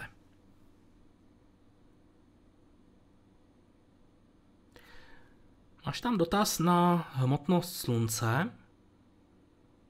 Uh, jo. Na jakou vzdálenost srdce, abychom pocítili přiblížení hvězdy hmotnosti slunce a jaké důsledky bychom mohli čekat, předpokládám zkázu sluneční soustavy.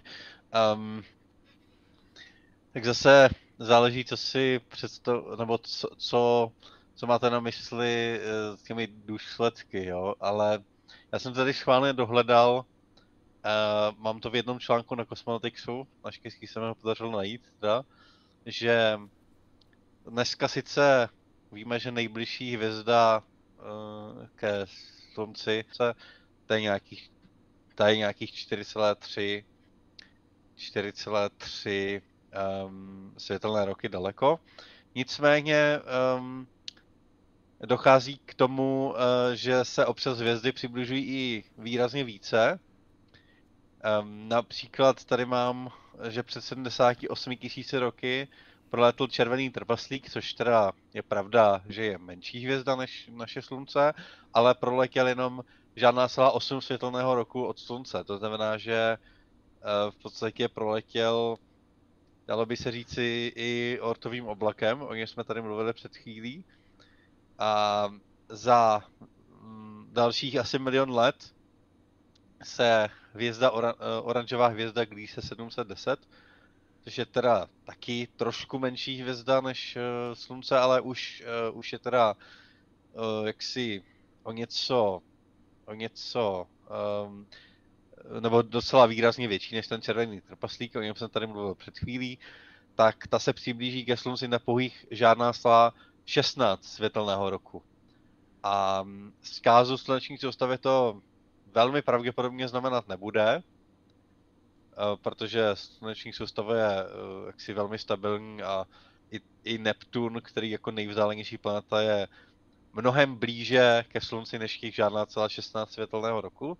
Nicméně samozřejmě to může vyvolat některé nepříjemné důsledky, jako například um, to, že gravitace této hvězdy ovlivní nějaké objekty v ortově oblaku a pošle je na dráhy, které povedou dovnitř sluneční soustavy, takže může například hrozit nějaká kolize s planetami. Samozřejmě e, případně většinu toho schytá Jupiter, ale může se například stát, že něco dopadne i na Zemi, Ostatně eh, existuje i taková hypotéza trošku jako bizarní, že slunce má dvojvězdu, eh, Nemesis nebo Nibiru se jí říká, což by měla být nějaká, nějaký, mm, eh, záleží samozřejmě na tom, eh, kdo tuto hypotézu zrovna pro, pro, proslovuje, ale eh, hnědý trpaslík, červený trpaslík nebo nějaký objekt mezi tím,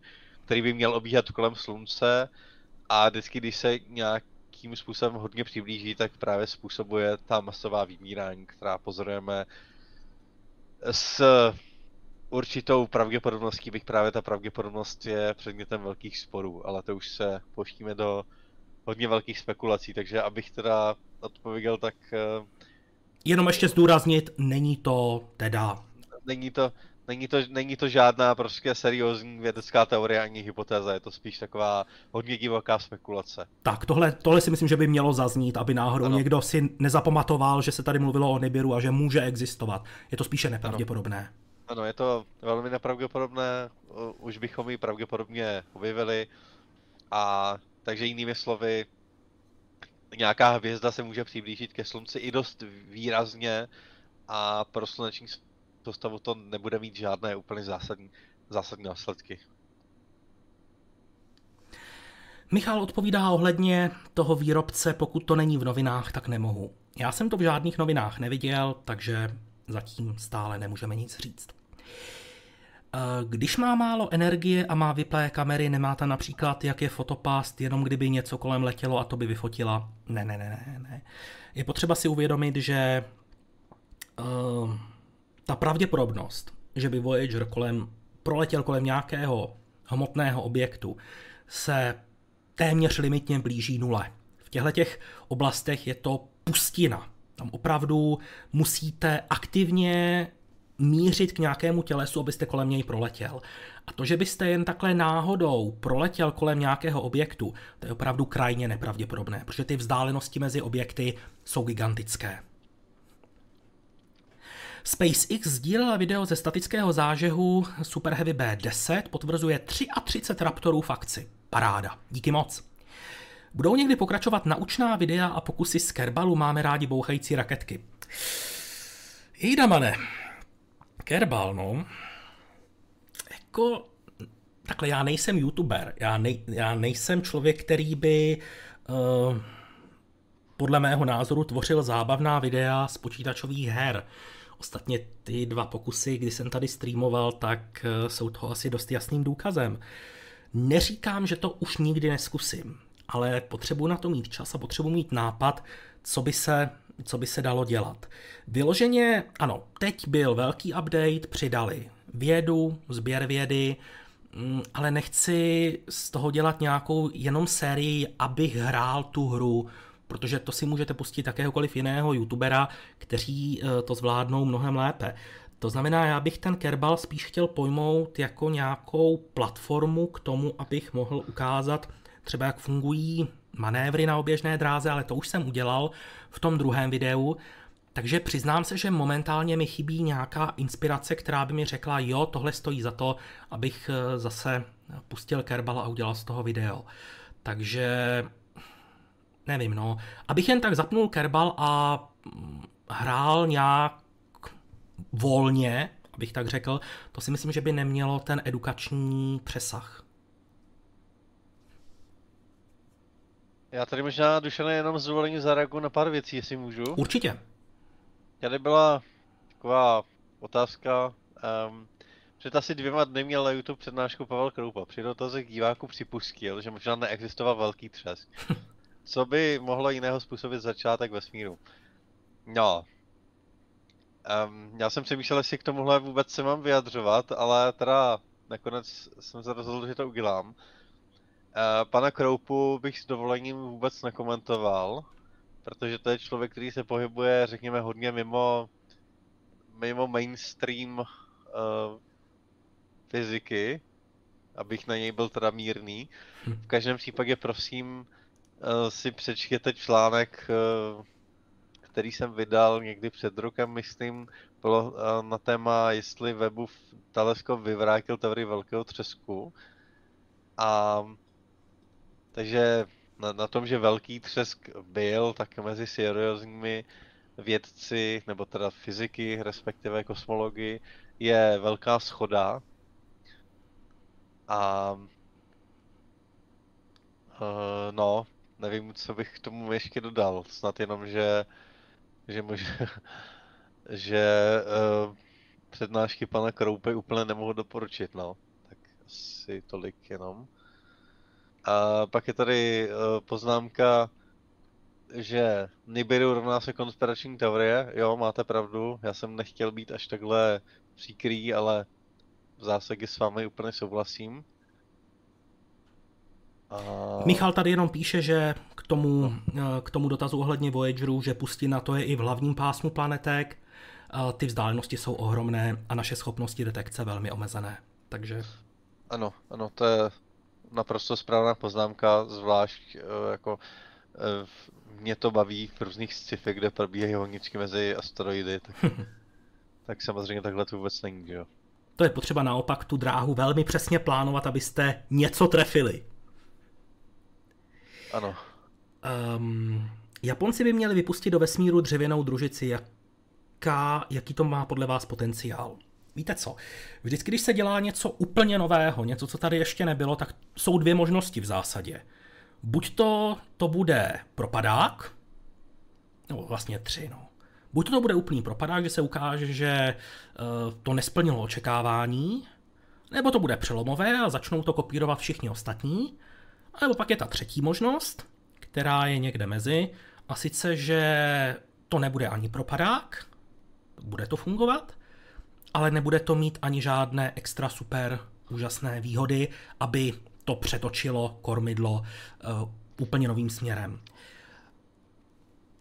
Která z těch variant se u kterého objevu nebo pokroku změny uplatní, se dopředu těžko odhaduje.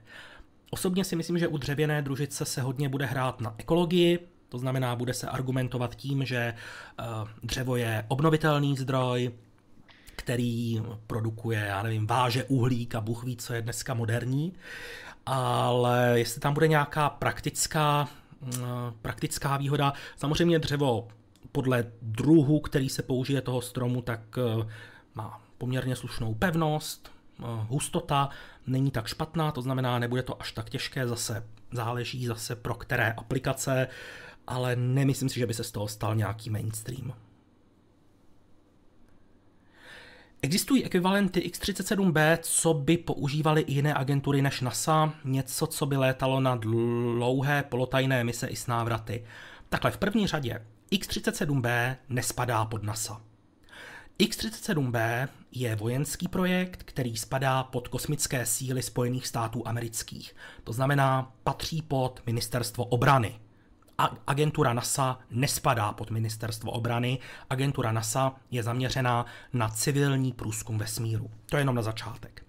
Co se týče nějakého ekvivalentu u jiných států, tak takový asi nejznámější je eh, čínský miniraketoplán, který startoval zrovna 14. prosince na raketě Dlouhý pochod 2F lomeno T z kosmodromu Tiuchuan.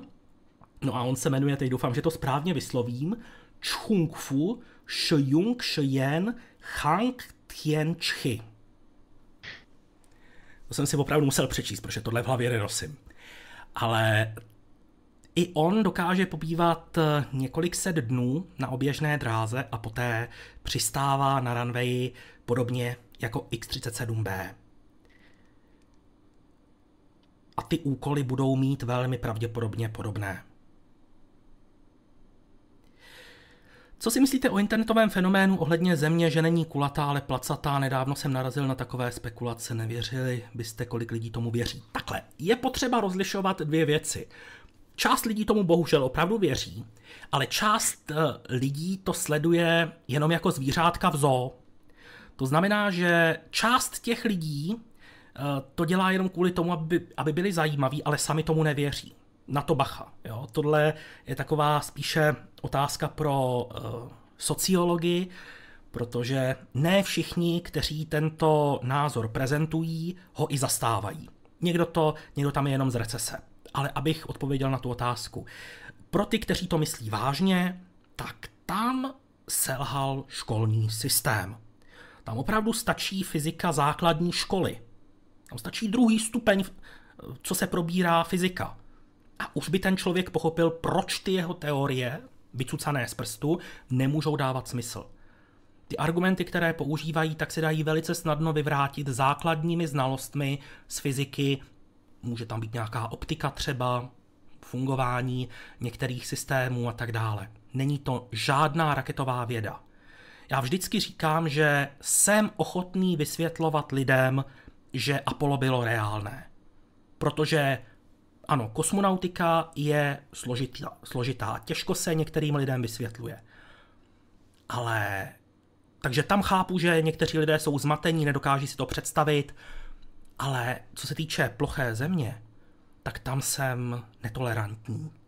Protože pokud někdo není schopen mentálně zpracovat učivo druhého stupně základní školy, tak tam jakékoliv logické argumenty ztrácí smysl. Vy mu můžete stokrát vysvětlit, že je mimo, že to chápe špatně, on to nepochopí. Jeho mentální schopnosti na to nemají. Proto nemá smysl těmhle lidem cokoliv vysvětlovat. Proto říkám, jsem ochotný vysvětlovat, proč bylo Apollo reálné. Proč to nemohlo být sfalšováno. Ale nebudu nikdy nikomu vysvětlovat, že je země kulatá. Protože to je něco, co kdo nepochopí a myslí si, že je to jinak, tak nemá smysl mu cokoliv vysvětlovat, protože to by byla ztráta času. Pokud k tomu ten člověk nedospěl už teď, a přitom ty důkazy jsou všude kolem, pokud jeho vnímání světa a mentální kapacita na to nestačí, tak ať uvedete jakýkoliv důvod, tak on to nepochopí. To je jako kdybyste ukázali, já nevím, trojčlenku Paviánovi. Taky. Tady se to učí děti na základní škole, ale ten pavián na to prostě nemá mentální kapacitu, aby pochopil trojčlenku. Takže to prostě nemá smysl argumentovat. Takže asi tak. Eh, já možná teda ještě k tomu, eh, když se tak pěkně rozjel tady a byl to dotaz na zasmání, tak já teda tady přidám eh, jednu takovou veselou příhodu. Zase, já jsem to teda už říkal několikrát na, na Pokecu na Discordu, nebo myslím, že dvakrát, ale nedá mi to a zopakuju to i tady. Um, známý britský filozof, matematik uh, a logik a měl teda spoustu dalších profesí, Bertrand Russell, jednou měl takovou přednášku pro veřejnost, kde pro, probíral nejnovější vědecké poznatky, um, hovořil o tom, co jsme zjistili o vesmíru, o Zemi a tak dále. No a na konci, když teda um, končila přednáška i diskuze, tak za ním soukromně přišla taková starší paní a říkala mu všechno, co to, co, to, nebo říkala mu, to je moc zajímavé, co jste nám tady říkal, mladý pane. Moc zajímavé, ale víte, na mě si nepřijdete. Um, země je ve skutečnosti plochá deska a ta plochá deska leží na zádech obrovské želvy. A ten Russell se jí otázal, no dobře, paní, ale na čem tedy leží ta želva? A ta paní mu říká, jste velmi, velmi chytrý, mladý pane, velmi chytrý. Ale na, ale na mě si nepřijdete. Víte, ta želva leží na zádech další želvy. Prostě jsou tam všude samé želvy. Tak. Takže asi tak. Asi tak.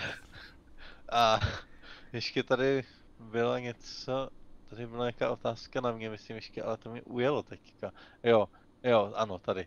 Jak si máme představit, co je mezi Sluncem a Proximou Centauri, kde končí naša soustava a začíná další? Uh, já jsem na to tady už docela dlouze odpovídal, ale jenom teda zopaku aspoň základní fakta. Um, rozhodně to není tak, že, eh, že teda tam, kde končí sluneční soustava, jak už si ten konec definujeme jakkoliv, takže hned začíná soustava uh, Proximy nebo Alpha Centauri, to vůbec ne. Je tam spousta, opravdu obrovská spousta prázdného prostoru. Dokonce tak uh, velká spousta, že si to většina z nás nedokáže ani představit. Ono se sice řekne, že to jsou 4,3 světelné roky, ale z naší zkušenosti si tak uh, obrovský prostor v podstatě nedokážeme představit. Proto se tomu taky říká mezihvězdný prostor. Ano, přesně tak. Jak vlastně dopadly sondy Veněra, které přistály na povrchu Venuše? Existují ještě teoreticky jejich fragmenty, nebo je prostředí planety, teploty a tak dále zničilo hned? Tak hned asi ne, ale myslím si, že třeba po roce nebo po deseti letech už byste z toho asi nenašel nic. Hlavně teda teploty, kyselina sírová, i ten tlak udělají svoje. Navíc eh, při vyšších teplotách ta kyselina bude ještě agresivnější, takže možná zůstaly jenom nějaké, já nevím, titanové šroubky nebo něco takového, eh, které, nebo kovy, které se pokryjí nějakou antioxidační vrstvičkou a už dále nekorodují, takže ty třeba zůstaly, ale myslím si, že to bude naprosto zanedbatelné z toho celého množství. Mimochodem Pavlova definice intelektuálně poddimenzovaný, k tomu, o čem jsem mluvil u těch plochozemců, to je velmi dobrá definice. Děkuji za to. Michal píše, že fragmenty na povrchu stále jsou. Jo. Otázka je, jak velký asi, že jo.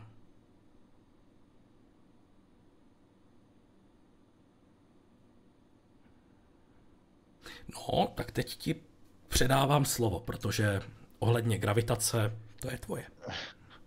A jo. Je gravitace vně, vedlejší síla z elektromagnetického působení kvantových částic? Hmm.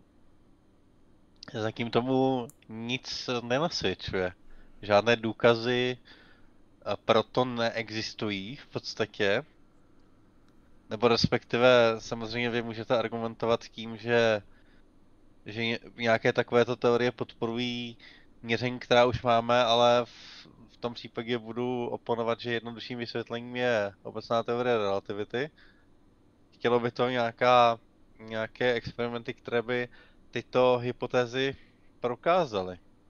A zatím žádná taková, žádné takovéhle experimenty opravdu neexistují, takže takže se obávám, že teda mm, zatím tomu nic se nasvědčuje. Neříkám, že nějaká mm, jiná teorie gravitace, například Verlindeho nebo, nebo jakákoliv další, kterou chcete mm, si představit, takže nemůže, nemůže teda platit, ale ne, nejsou proto zatím uh, bohužel, nebo naštěstí, záleží, jak které teorii fandíte, prostě ne, ne, neexistují proto žádné, žádné jasné důkazy.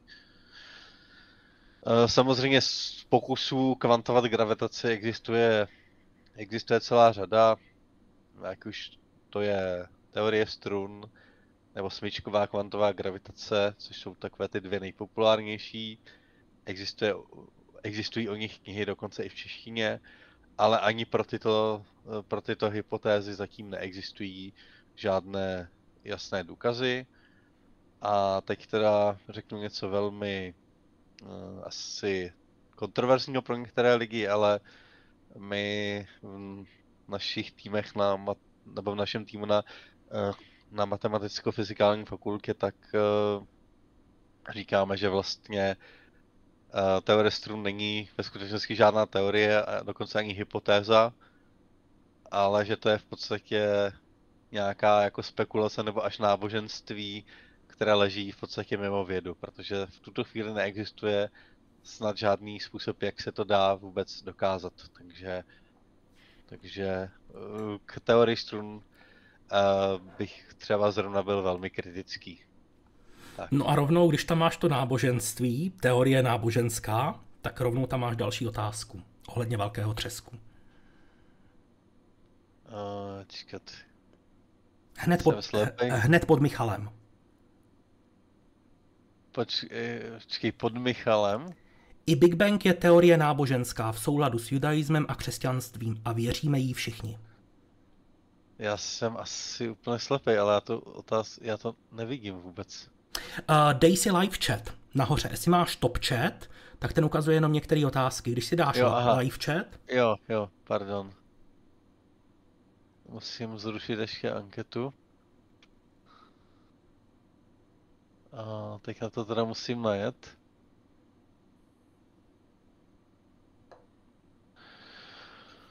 No, tak jako to není úplně otázka, že jo, to je spíš jako... No, tak nějak se k tomu vyjádři. No. No tak jako je pravda, že mm, katolická církev a nevím teda jak další křesťanské církve, ale řekl bych, že třeba minimálně e, církev starokatolická a pravděpodobně i některé další, stejně jako asi nějaké oficiální uh, judaistické orgány připouštějí, že teda velký třesk je, je teda um, jaksi platný, uh, platný model to, toho, jak teda vznikl vesmír a že jí věříme, no tak jako pokud jde o běžné lidi, tak to asi jako je pravda, no, protože běžný člověk samozřejmě si ty důkazy nemůže ověřit, ale pro fyziky to tak úplně neplatí, protože důkazů teorie velkého třesku existuje, existuje opravdu velká řada. Jak jsem tady zmiňoval ten svůj článek o tom, jestli webu dalekohled vyvrátil teorii velkého třesku, tak tam ty důkazy zmiňují a potom ještě jsem měl jeden článek, um, ale jak on se jmenoval. Um, jo, že, že něco jako ne, vesmír není starý 27 miliard let, myslím, že takhle se jmenoval, Hm. tak tam, eh, tak tam bylo taky eh, tohle docela podrobně probráno. Já jenom ukážu ten článek, vyšel 9. září letos. A je tady. JVST a nové kosmologické poznatky a nepne, vesmír opravdu není starý 27 miliard let. A je to teda článek trošku delší, ale když si ho projdete, tak si myslím, že na tuhle otázku nebo problematiku získáte docela podrobný přehled. Stále nejsme na konci mimochodem. Pořád scrolluju. Já to vidím spožděně, takže já vím, že seš někde za začátku. Tak a tady už je teprve závěr a zdroje. Jo, takže pokud chcete, doporučuji tenhle, tenhle článek z 9. září. Ten název si můžete vyhledat tady v poli, dáte hledat a rovnou vám to vypíše. Jak to dopadlo s Hublem a gyroskopy? Vyřešili to, jež jistě se někdo ptal, ale nebyl jsem tu. Nezaznamenal jsem zatím tuhle otázku od nikoho a pokud se nepletu, tak NASA zatím nedala žádnou aktualizaci ohledně, ohledně problémů, které potkali Hubble. Nebo jsem to jenom minul, to je taky možný. Uh, vím, že tam budeš mít ještě galaxii a sluneční soustavu, jejich centra a tak dál, ale já tady mám uh, otázku na Juno. Jak je to s misí Juno? Někde jsem našel, že už skončila, někde zase, že stále funguje. Jak to tedy je? Tak, sonda Juno stále funguje, obíhá kolem Jupiteru. Eh, Co jí skončilo, tak to je základní mise. Ale ona hned přešla do nadstavbové fáze, eh, která už probíhá, myslím si, že minimálně rok, možná i víc. A sonda stále přináší cená data. Takže sonda Juno funguje, v nadstavbové fázi to není nic neobvyklého. Ta základní mise má splnit úkoly, které jsou na tu misi kladeny. No a po těch někdy třeba dvou letech, třech letech, pěti letech, záleží konkrétně na dané misi, tak pokud je ta mise v technicky dobrém stavu a najdou se peníze pro její další provoz a vědci navrhnou uh, atraktivní úkoly pro pokračování, tak je schváleno pokračování té mise v nadstavbové fázi. Tak, já jsem tady měl ještě nalezenou otázku. eh, Byly někdy pozorovány planety nebo tělesa jsou fantomský s nimi srovnatelné, nenáležející k nějakému hvězdnému systému, potulné planety? Tak na to je velmi stručná a kladná odpověď. Ano, byly pozorovány. Není jich sice zatím moc, ale už byly pozorovány.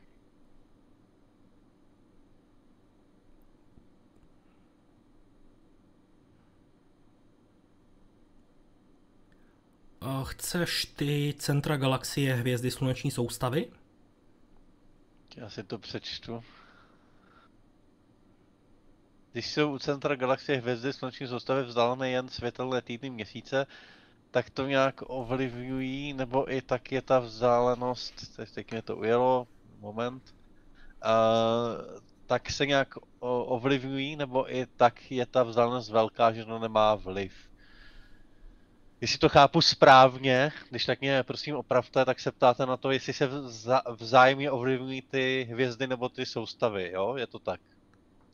A pokud to tak je, tak uh, samozřejmě v centru galaxie, jako je například ta naše, tak uh, tam samozřejmě ty hvězdy jsou nahuštěné více, než známe běžně.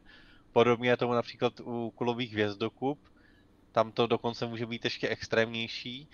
A ty uh, centra galaxie, tak tam vůbec uh, jako probíhají bouřlivější procesy, ty hvězdy tam obvykle žijí kratší dobu, uh, jsou více bohaté na kovy, protože často, protože vybuchují tedy častěji a, a pardon, tedy vybuchují častěji, žijí kratší dobu, um, jsou tam obecně i větší hvězdy, mla, mladší hvězdy, jo, takže tam uh, ani zase těch soustav tolik není. A ty hvězdy se, se samozřejmě nějakým způsobem ovlivňují, ale zase ta vzdálenost mezi nimi není tak malá, aby tam třeba běžně docházelo k nějakým srážkám těch hvězd nebo tak podobně. Web funguje na 100%, nebyly problémy se zrcadly. Pokud máte na mysli ty zásahy mikrometeoroidů, tak s tím se teda dopředu počítalo, byť teda jeden z těch zásahů byl větší, než eh, co předpovídali modely, ale celkově je těch zásahů méně a důležité je říct, že protože se s tím počítalo dopředu, tak eh, ta zrcadla byla v úzovkách naddimenzována, aby ani jejich drobné poškození v průběhu času, ke kterému bude docházet, tak aby nemělo významný vliv na kvalitu pozorování. To znamená, že Webův teleskop stále funguje naprosto perfektně a tyhle ty drobné defekty na něj nemají vliv.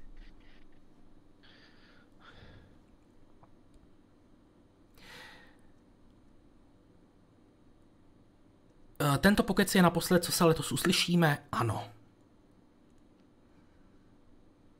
Nevěděl byste náhodou, jakou vysokou školu studoval pan Stavárek z vašeho videa z Brna ohledně mise Plato, snad bude víc podobných videí. Tak přiznám se, že s panem Stavárkem jsem se viděl uh, při tom natáčení poprvé a opravdu jsem se ho neptal, jakou vysokou školu studoval, ale myslím si, že když napíšete do SAB Aerospace, tak uh, buď to vám odpoví přímo někdo, komu napíšete, anebo vás odkáže přímo na pana Stavárka. No a snad bude více podobných videí, nemůžu to slíbit, protože neplánuju to dopředu, ale pochopitelně pokud se nějaká taková možnost naskytne, tak asi o tom budu zase uvažovat, protože to video se docela líbilo a musím říct, že když jsem stál vedle toho letového exempláře servisního modulu mise Plato, tak opravdu je, je, to, je to macek. Na to, jaké má rozměry, tak teda váží jenom nějakých 360 kg, ale mimochodem nebude to sice video, ale bude z toho i článek na webu, kde bude základem rozhovor s jedním člověkem z SAB Aerospace, s panem Ondřejem Genkem. No a už jsem mu poslal otázky mezi svátky, takže až se k tomu dostane, tak to zpracuju určitě do článku, protože kromě videí jsem udělal i pár fotek, abychom měli něco i do článku, takže k tomuhle tématu se ještě vrátím. Tak já tady jenom s rychle zase zareaguji na pár věcí. První, gravitace je všude, no, to samozřejmě je pravda. Um, F, jak si teoreticky je dosah gravitační interakce nekonečný, ovšem když si spočítáte, jakou gravitací na vás působí například Sirius, tak zjistíte, že efektivně je to nula. Um, Například družice, družice Kobe splnila svoji základní misi za 12 minut. No tak jako v podstatě ano, když to chcete brát takhle, ale ne tak úplně, protože tam byl ještě třetí přístroj, který teda neměřil tak úplně to uh, kosmické mikrovlné záření, uh, záření, teda reliktní záření, takhle, uh, mě se motá anglický a český termín, pardon. Eh, který měřil něco trošku jiného, takže tam, tam to s tím bylo ještě složitější. A ještě tady byla reakce eh, na nebo tady byla poznámka, že v kulových hvězdokovách jsou přece staré hvězdy, takže chudé na kovy. No to máte pravdu. Já jsem taky nic takového netvrdil, že by v kulových hvězdokovách byly mladé hvězdy chudé na kovy. To se týkalo těch jader galaxií. Ty kulové hvězdokupy jsem tam zmiňoval pouze pouze v souvislosti s tím, že tam jsou ty hvězdy hodně nahuštěné. Zatím byla tečka a dál už jsem mluvil jenom o jádrech galaxií.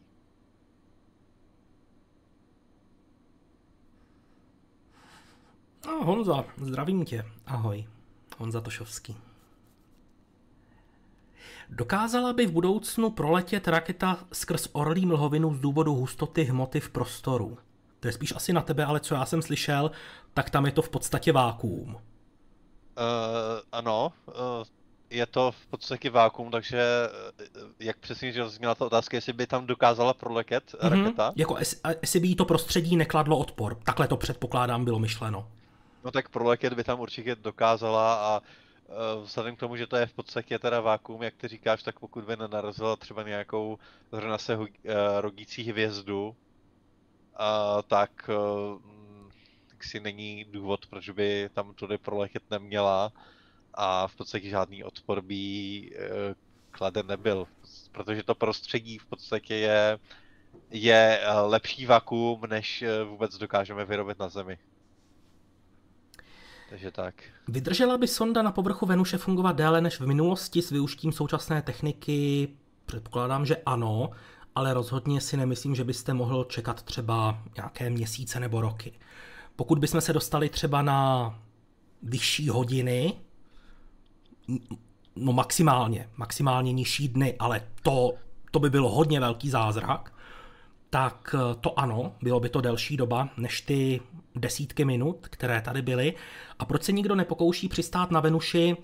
Uh, připravují se mise, které by to měly zvládnout, třeba nějaké Ona je zajímavější teda upřímně spíše Venuše z oběžné dráhy, případně poslat nějaké atmosférické pouzdro. A to se chystá na začátek 30. let. Dotaz, jestli jsme nedostali pod stromeček něco z oblasti kosmonautiky. Dostal jsi něco?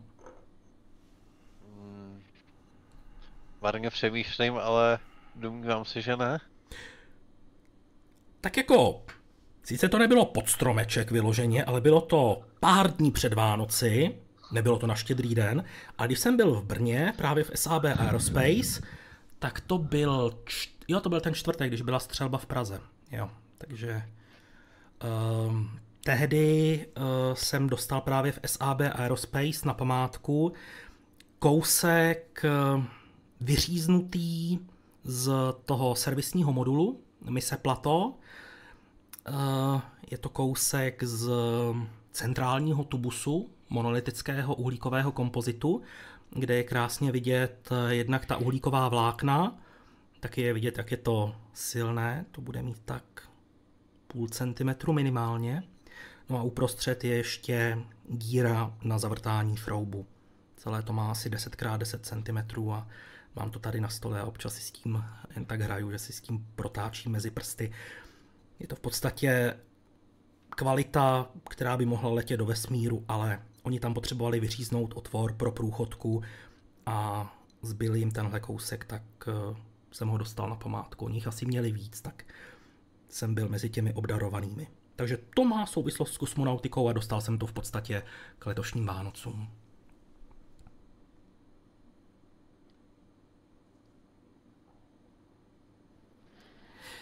Když letí raketa do vesmíru, nemá žádný problém atmosférou kromě gravitace, ale když se vrací zpátky, chápu, že klouže po atmosféře a tím se zahřívá, nejde to nějak zkrátit bez toho zahřívání?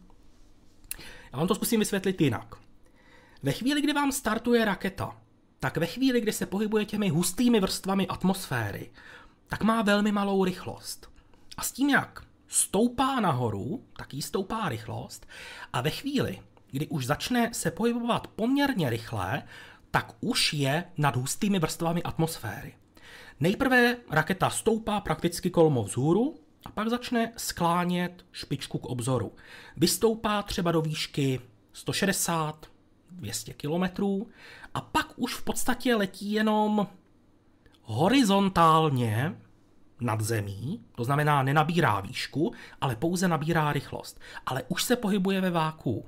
A takhle letí třeba i několik minut, než dosáhne té potřebné rychlosti pro usazení na oběžné dráze. Ale ve chvíli, kdy vstupujete do atmosféry, tak vy máte tu rychlost vysokou. Tu první kosmickou rychlost, nějakých 28 000 km za hodinu. A touhle rychlostí vy vstoupíte do atmosféry. To znamená, v tu chvíli je to obrovské namáhání. Ano, pochopitelně všechno se dá řešit. Kdybyste měl nějaký zázračný pohon, který by eh, dokázal tu eh, sondu nějakým způsobem zpomalit, aby pomalu ztrácela rychlost a netřela tolik o atmosféru, bylo by to neskutečně palivově náročné. To se bavíme o sci-fi teďka. Tak by to šlo. Ale v současné době je jistotou klasický tepelný štít, který vás před tím žárem ochrání.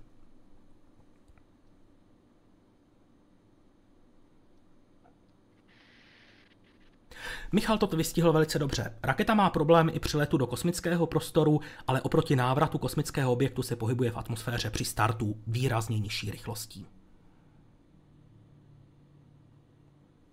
Kolik si myslíte, že bude mít příští rok SpaceX startů Falcon i celkově? Chtějí cílit někam na 140. Tak uvidíme. Vydržela by sonda na povrchu Venuše delší dobu, kdyby měla vlastní vnitřní kryochlazení? No jo, ale kam to teplo chcete odvádět? Okolní prostředí má nějakých 400 stupňů Celzia. Jako kryochlazení fajn, ono vám odebere teplo třeba a kam s ním potom? Dobře, můžeme se bavit o tom třeba, že ho předá nějakému médiu, třeba vosku, které to teplo pohltí, rozstaví se, ale má to nějaký limit. A v určité chvíli už nemůžete nikam to další teplo ukládat. A to je konec v tu chvíli.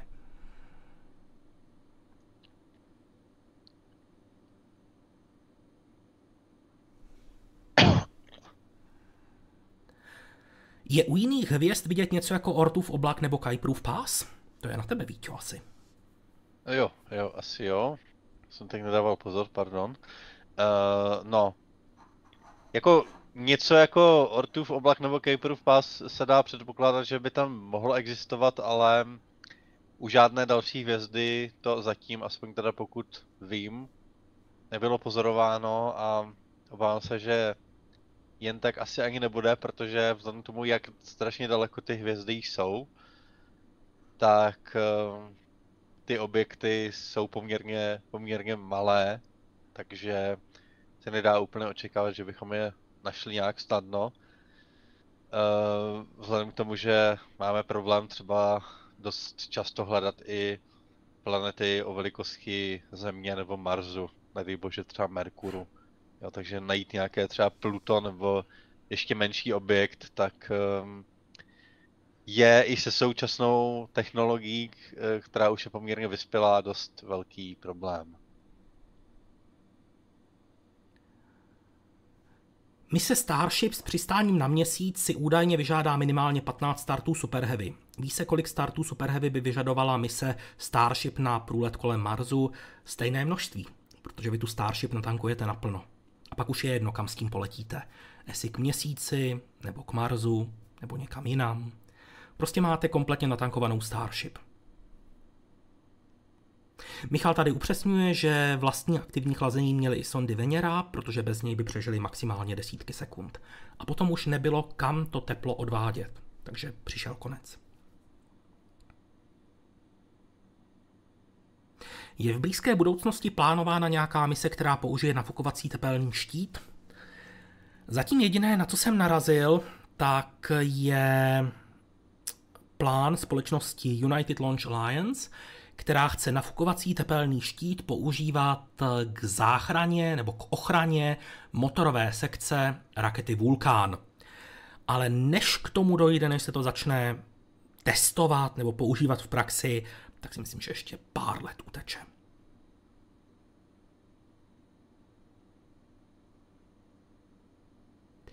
Věříte, že přistání člověka na jiných planetách stačí k záchraně druhu Homo sapiens nebo pouze zvýší naději, že se uchytí reprodukující se buňky nižších životních forem? No tak, nižší životní formy to mají jednodušší, eh, protože lidé mají vyšší nároky na přežití. Každopádně myslím si, že přistání člověka na jiných kosmických tělesech, třeba na Marsu, určitě může zvýšit pravděpodobnost přežití lidstva jako takového v případě nějaké tragédie, která by se odehrála na Zemi. Ale pochopitelně není to tak, že se přistane na měsíc na Marsu a je to vyřešeno. Bude to proces, který potrvá desítky, spíše stovky let. Připravit infrastrukturu k tomu, aby na Marsu mohli žít lidé, než kvůli, aby tam vznikla nějaká samostatná, samostatně fungující kolonie. Teplo bylo kam, jo, ještě jenom eh, Michala tady, no. Tep, teplo bylo kam odvádět, ale nebylo médium, které by ho přenášelo. Díky za upřesnění. Já jsem jenom chtěl ještě k té předchozí otázce doplnit, že já teda jsem ovlivněn tím, že jsem zrovna teďka aktuálně asi dva dny zpátky dočetl knihu o tom, jak skončí vesmír, jo? takže jsem jenom chtěl doplnit, že nějaká záchrana druhu Homo sapiens, to záleží samozřejmě v jakých časových měřících se bavíme, protože pokud jde o nějaké extrémně dlouhé období, tak eh, samozřejmě vesmír je, nebo veškerá organizovaná struktura ve vesmíru zanikne, takže, takže mm, život ve vesmíru přežít do té, v té době ani nemůže. Dotaz z fyziky. Existuje nejnižší dosažitelná teplota absolutní nula. Existuje i maximální teplota, kdy se částice hmoty pohybují rychlostí světla? To je Planckova teplota, ne? No, uh, jo, to je dobrá otázka, já jenom teda mm, trošku zase to budu rozporovat. Um, můžete se, můžete se občas dočíst, uh, že bylo dosaženo něco jako, uh, jako záporná Kelvinova teplota. Je to strašně, strašně složitá věda.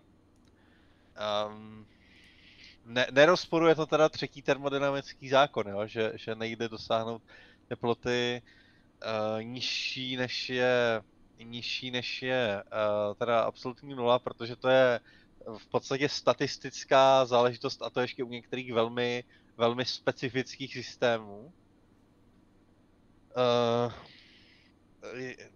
jestli se mi podaří najít k tomu video, tak, tak vám ho sem pošlu. Jeden můj kolega fyzik to velmi, velmi krásně rozebírá.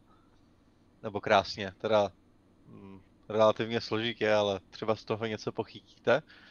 A o tom, jestli existuje nebo neexistuje uh, něco jako je maximální možná teplota se spekuluje dosud, ale vlastně tahle ta otázka není do dneška úplně jasně vyřešená. Jako neexistuje, na jednu stranu neexistuje důvod, proč by taková teplota existovat nemohla, na druhou stranu nemáme žádný důkaz, že by taková teplota skutečně existovala.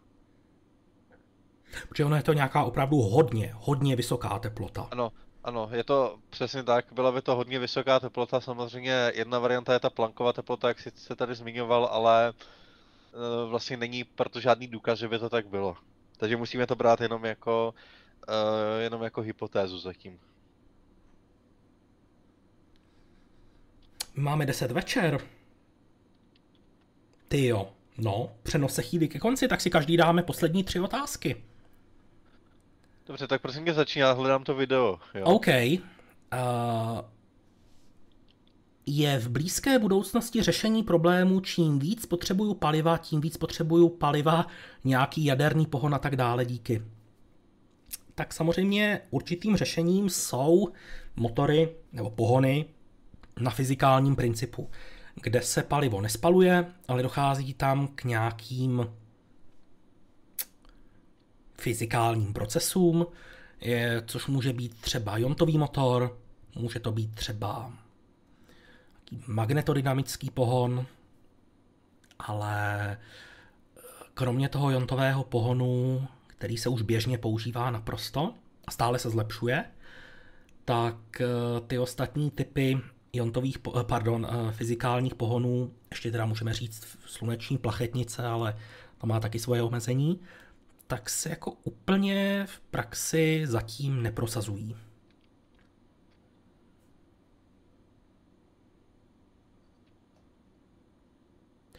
Velké české mise Ambik a Qvik jsou plánované až na konec desetiletí.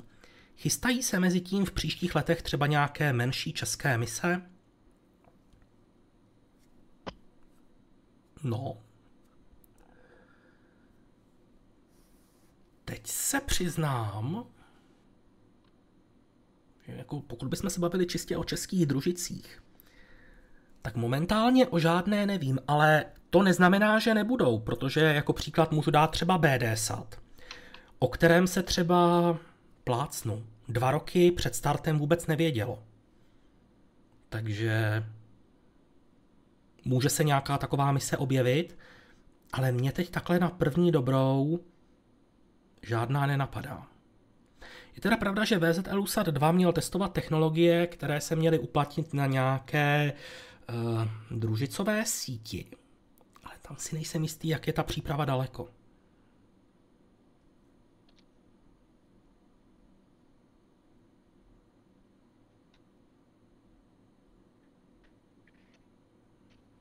Proč ještě není Ukrajina členem ESA? Má bohatou historii výroby raketových motorů a tak dále.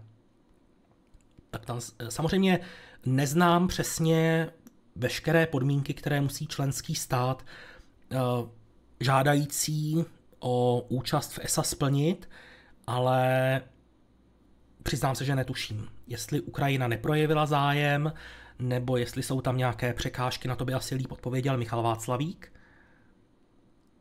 Jo, eh, děkuji Marku. Družice Troll od Troll Space. Jo, ta se chystá, ano. Eh, Michal píše, protože o to nepožádala. Takže tím se to vysvětluje. Prosím váš názor na zkoušky výtahu na výsadkovém měsíčním modelu SpaceX. Teď jsem si o něm přečetl na novinky CZ. My jsme o tom dokonce psali i na našem webu, můžu vám ukázat článek. A co si o tom myslím, že je super, že testy a příprava pokračují. Vydal jsem to mimochodem 23. prosince letošního roku. Takže jo, já tomu tleskám a jsem za to rád. Neuvažuje se o možnosti, že by Starship při měsíční misi zanechal na povrchu nějakou část a na oběžnou dráhu měsíce by se dostala jen špička z astronauty kvůli efektivnosti a ušetřenému palivu. O tom se neuvažuje, protože SpaceX podala ten návrh jako jednostupňový lander. Co všechno zatím dodali české firmy do SpaceX? Kromě té nádrže, upřímně řečeno, ta nádrž byla spíše výjimka, moc často se neví, odkud co pochází. Takže možná tam něco už z České republiky bylo, ale ty informace jsou velmi, velmi chudé, abych tak řekl. Co by bylo potřeba, když raketa vyletí do vesmíru na klasický motor a ve vesmíru by změnil pohon na plácnu atomový? No ale to jste v podstatě popsal... Dobře, vy asi počítáte s tím, že by to celé dělala jedna raketa, jeden stroj, ale v podstatě něco podobného už dneska funguje. Vy máte třeba první stupeň rakety, který pracuje v atmosféře, eh, konstruovaný jinak než třeba horní stupeň který pracuje ve váku.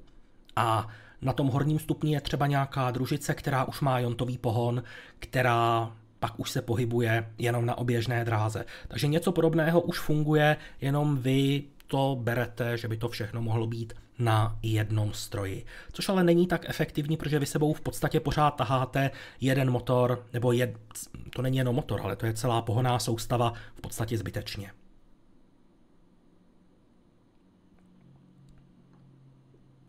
Jak to vypadá s Silvicí? Je tam nějaký posun? Bohužel ne.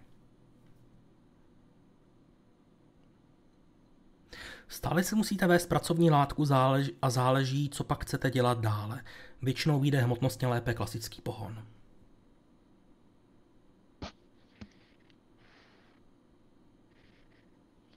Je tímto definitivně uložena do šuplíku na neurčito. Snad se něco najde. No tak jo. Máš tam teda nějakou otázku, na kterou bys chtěl odpovědět?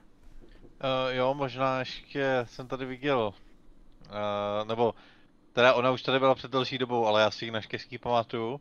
Byla to otázka na to, jak se hledají bludné planety, když, když uh, vlastně uh, nevyzařují žádné světlo, že jo? Uh, takže jeden, jedna z možností je třeba gravitační mikročočkování, což je zrovna do okolností do značné míry moje specialita.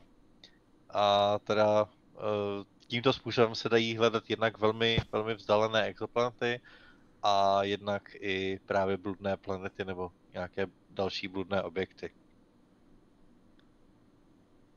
Tak máš, a... máš tam ještě něco případně? Uh, asi, asi ne teď. Dobře. Jestli se tady něco rychle ještě neobjeví, ale pochybuju. Tak začneme to pomaličku uzavírat. A ještě než se dostaneme k přáním do nového roku, tak eh, uzavřeme dnešní nesoutěžní kvízovou otázku. Ptal jsem se vás, kolik živě a česky komentovaných přenosů jsme tady na kanálu Cosmonautics.cz realizovali v roce 2023. Vy jste měli možnost hlasovat, možnosti byly 100, ta možnost získala 13% hlasů, nebo 120, ta byla nejoblíbenější, dostala 45% hlasů, nebo 140, ta získala 31% hlasů, no a nebo 160, ta se vám líbila nejméně, dostala 10% hlasů. Celkem se zapojilo 247 lidí, kterým tímto děkuji. A myslím si, že už asi během těch dvou hodin, co si tady povídáme, mohli hlasovat všichni, kteří o tom měli zájem. Takže já teď ukončuju hlasování. Jakmile YouTube napíše výsledky do chatu, je to tu, tak můžu říct, že pravdu mělo těch 31% lidí, kteří zvolili možnost 140. Opravdu těch komentovaných přenosů živě a česky bylo 140. Schválně jsem si to spočítal a vychází to na jeden přenos průměrně za 2,6 dne. To znamená, že kdyby jsme ty přenosy rozprostřeli do 365 dnů, tak průměrně by to vycházelo, že mezi dvěma přenosy byla pauza 62,5 hodiny. To bych skoro ani neřekl. Celkově přenosy, kdyby se nějaký chudák rozhodl pro maraton sledovat eh, všechny přenosy, které jsme v roce 2023 eh, tady na kanále odvysílali, sledoval by je po sobě, tak by mu to zabralo 103 hodin, 36 minut a 9 sekund. To znamená 4 dny, 7 hodin, 36 minut a 9 sekund. Kromě 140 živě a česky komentovaných přenosů jsme udělali taky 12 pokeců s kosmonautixem. Každý z nich na poslední pátek v měsíci. Těch 11 dosavadních Eh, mělo celkovou délku 24 hodin, 54 minut a 47 sekund.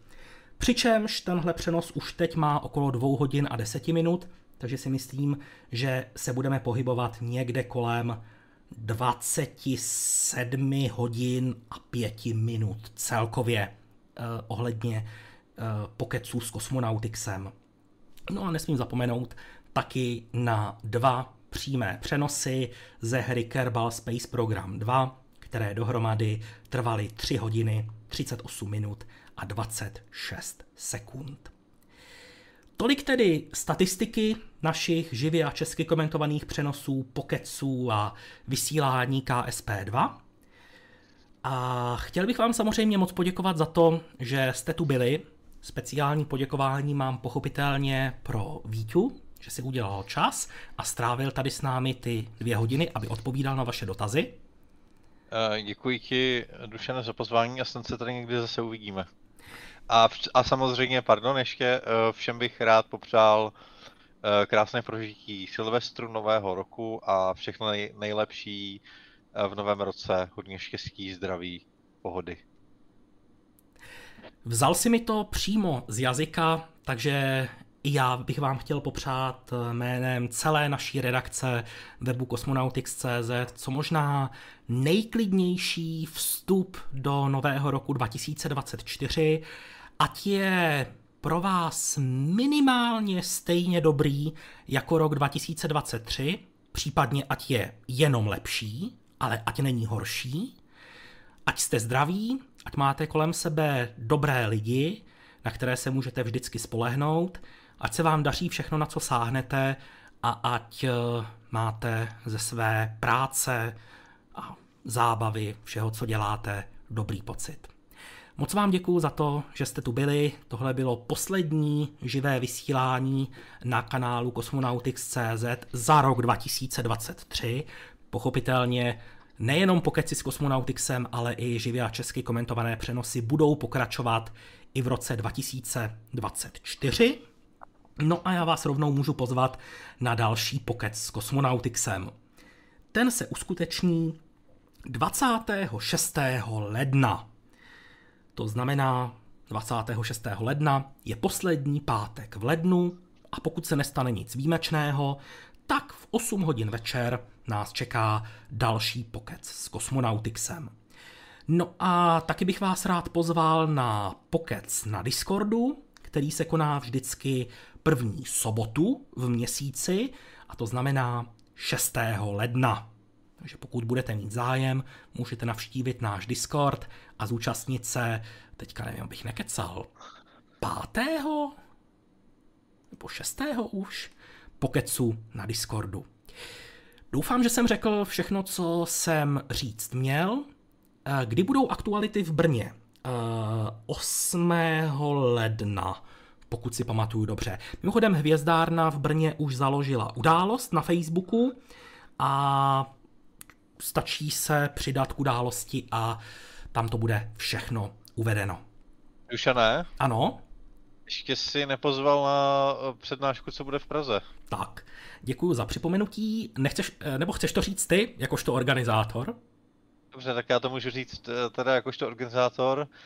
Jak možná někteří z vás víte, tak já jsem tady spoluorganizátor a hlavní dramaturg přednáškového cyklu Pátečníci, který spolu pořádám teďka to bude už 10 let a založili jsme takovou novou tradici, že vždycky na začátku roku je první přednáška, pokud teda samozřejmě to čas, e, jak e, hlavně teda Dušana, tak nějaké další okolnosti umožní, tak vždycky první přednášku v novém roce má právě tady Dušan Majer, který hovoří o nejzajímavějších událostech, které se odehrály v kosmonautice za právě uplynulý rok. To znamená, že eh, tedy letos, teda letos, eh, příští rok, první, tý, první pátek v lednu, což je tedy 5. ledna, bude přednáška Dušana Majera, který bude hovořit o pěti nejzajímavějších událostech v kosmonautice eh, za právě uplynulý rok 2023. Myslím, že ta přednáška bude opravdu velmi dobrá. Já bych se řekl, dlouhá. Dlouhá bude taky, to víme, ale, ale i dobrá, podle teda minimálně si to troufám tvrdit podle ohlasů na přednášku, která byla před rokem, uh, o roce 2022. Děkuji za očekávání, doufám, že ho naplním. Samozřejmě, pokud nemůžete do, z jakéhokoliv důvodu dorazit osobně do sálu, tak máme i stream, takže se můžete koukat i na stream, po případě potom na záznam. Budeme i za to velmi rádi, ovšem eh, na druhou stranu, pokud můžete, tak budeme taky velmi rádi, pokud se na nás přijdete podívat naživo, protože eh, vždycky eh, nás více potěší, ještě než zhlédnutí na YouTube, tak více nás potěší osobní účast.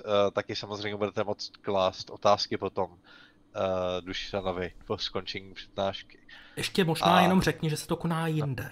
Ano, ano, ano. To jsem zrovna chtěl, uh, chtěl říct, že pokud jste byli na té přednášce v loňském roce, tak pozor, ta byla na Viničné 7. Ovšem tentokrát je to o, v podstatě o ulici vedle, na Benátské ulici číslo 2. Uh, eh, je to taky budova Přírodovědecké fakulty Univerzity Karlovy, ovšem je trošku víc z kopce dolů, nejlépe se tam dostanete asi od tramvaje, od tramvaje Botanická zahrada. Uh, pozor, je to teda ta Botanická zahrada v centru, nikoli, nikoli v Troji. Uh, takže uh, vlastně je to jediná stanice za Karlovým náměstím, takže tramvají, nebo po případě samozřejmě i pěšky z Karlova náměstí, po případě z IP Pavlovy. Začínáme v 17 hodin, a když skončíme, to, to nevíme. Podle toho, jak se rozkecám, viď? Ano.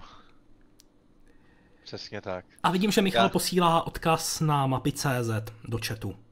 Jo, a já pošlu ještě, než to ukončíš, tak já pošlu ještě odkaz na uh, událost, co je na Facebooku a na, uh, na YouTube naše.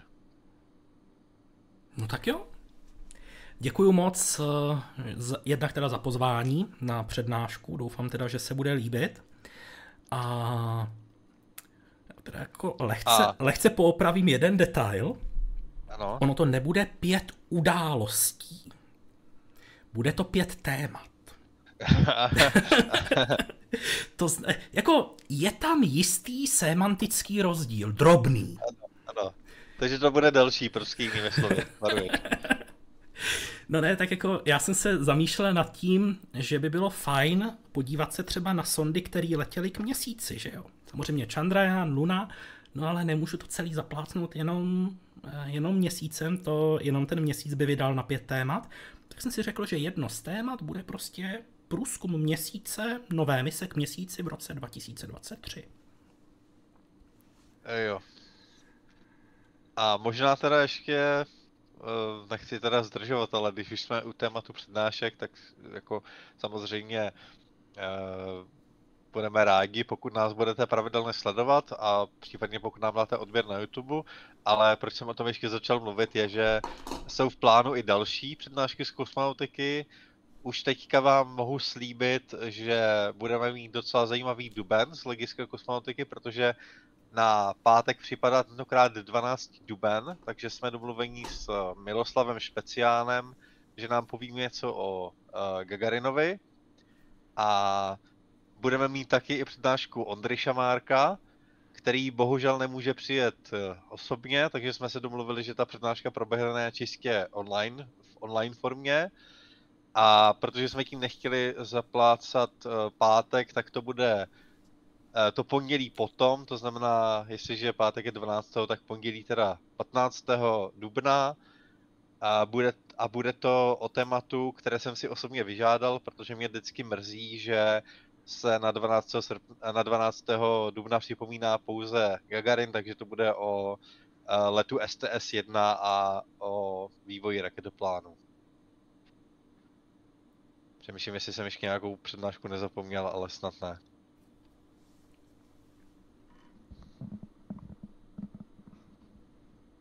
Tak.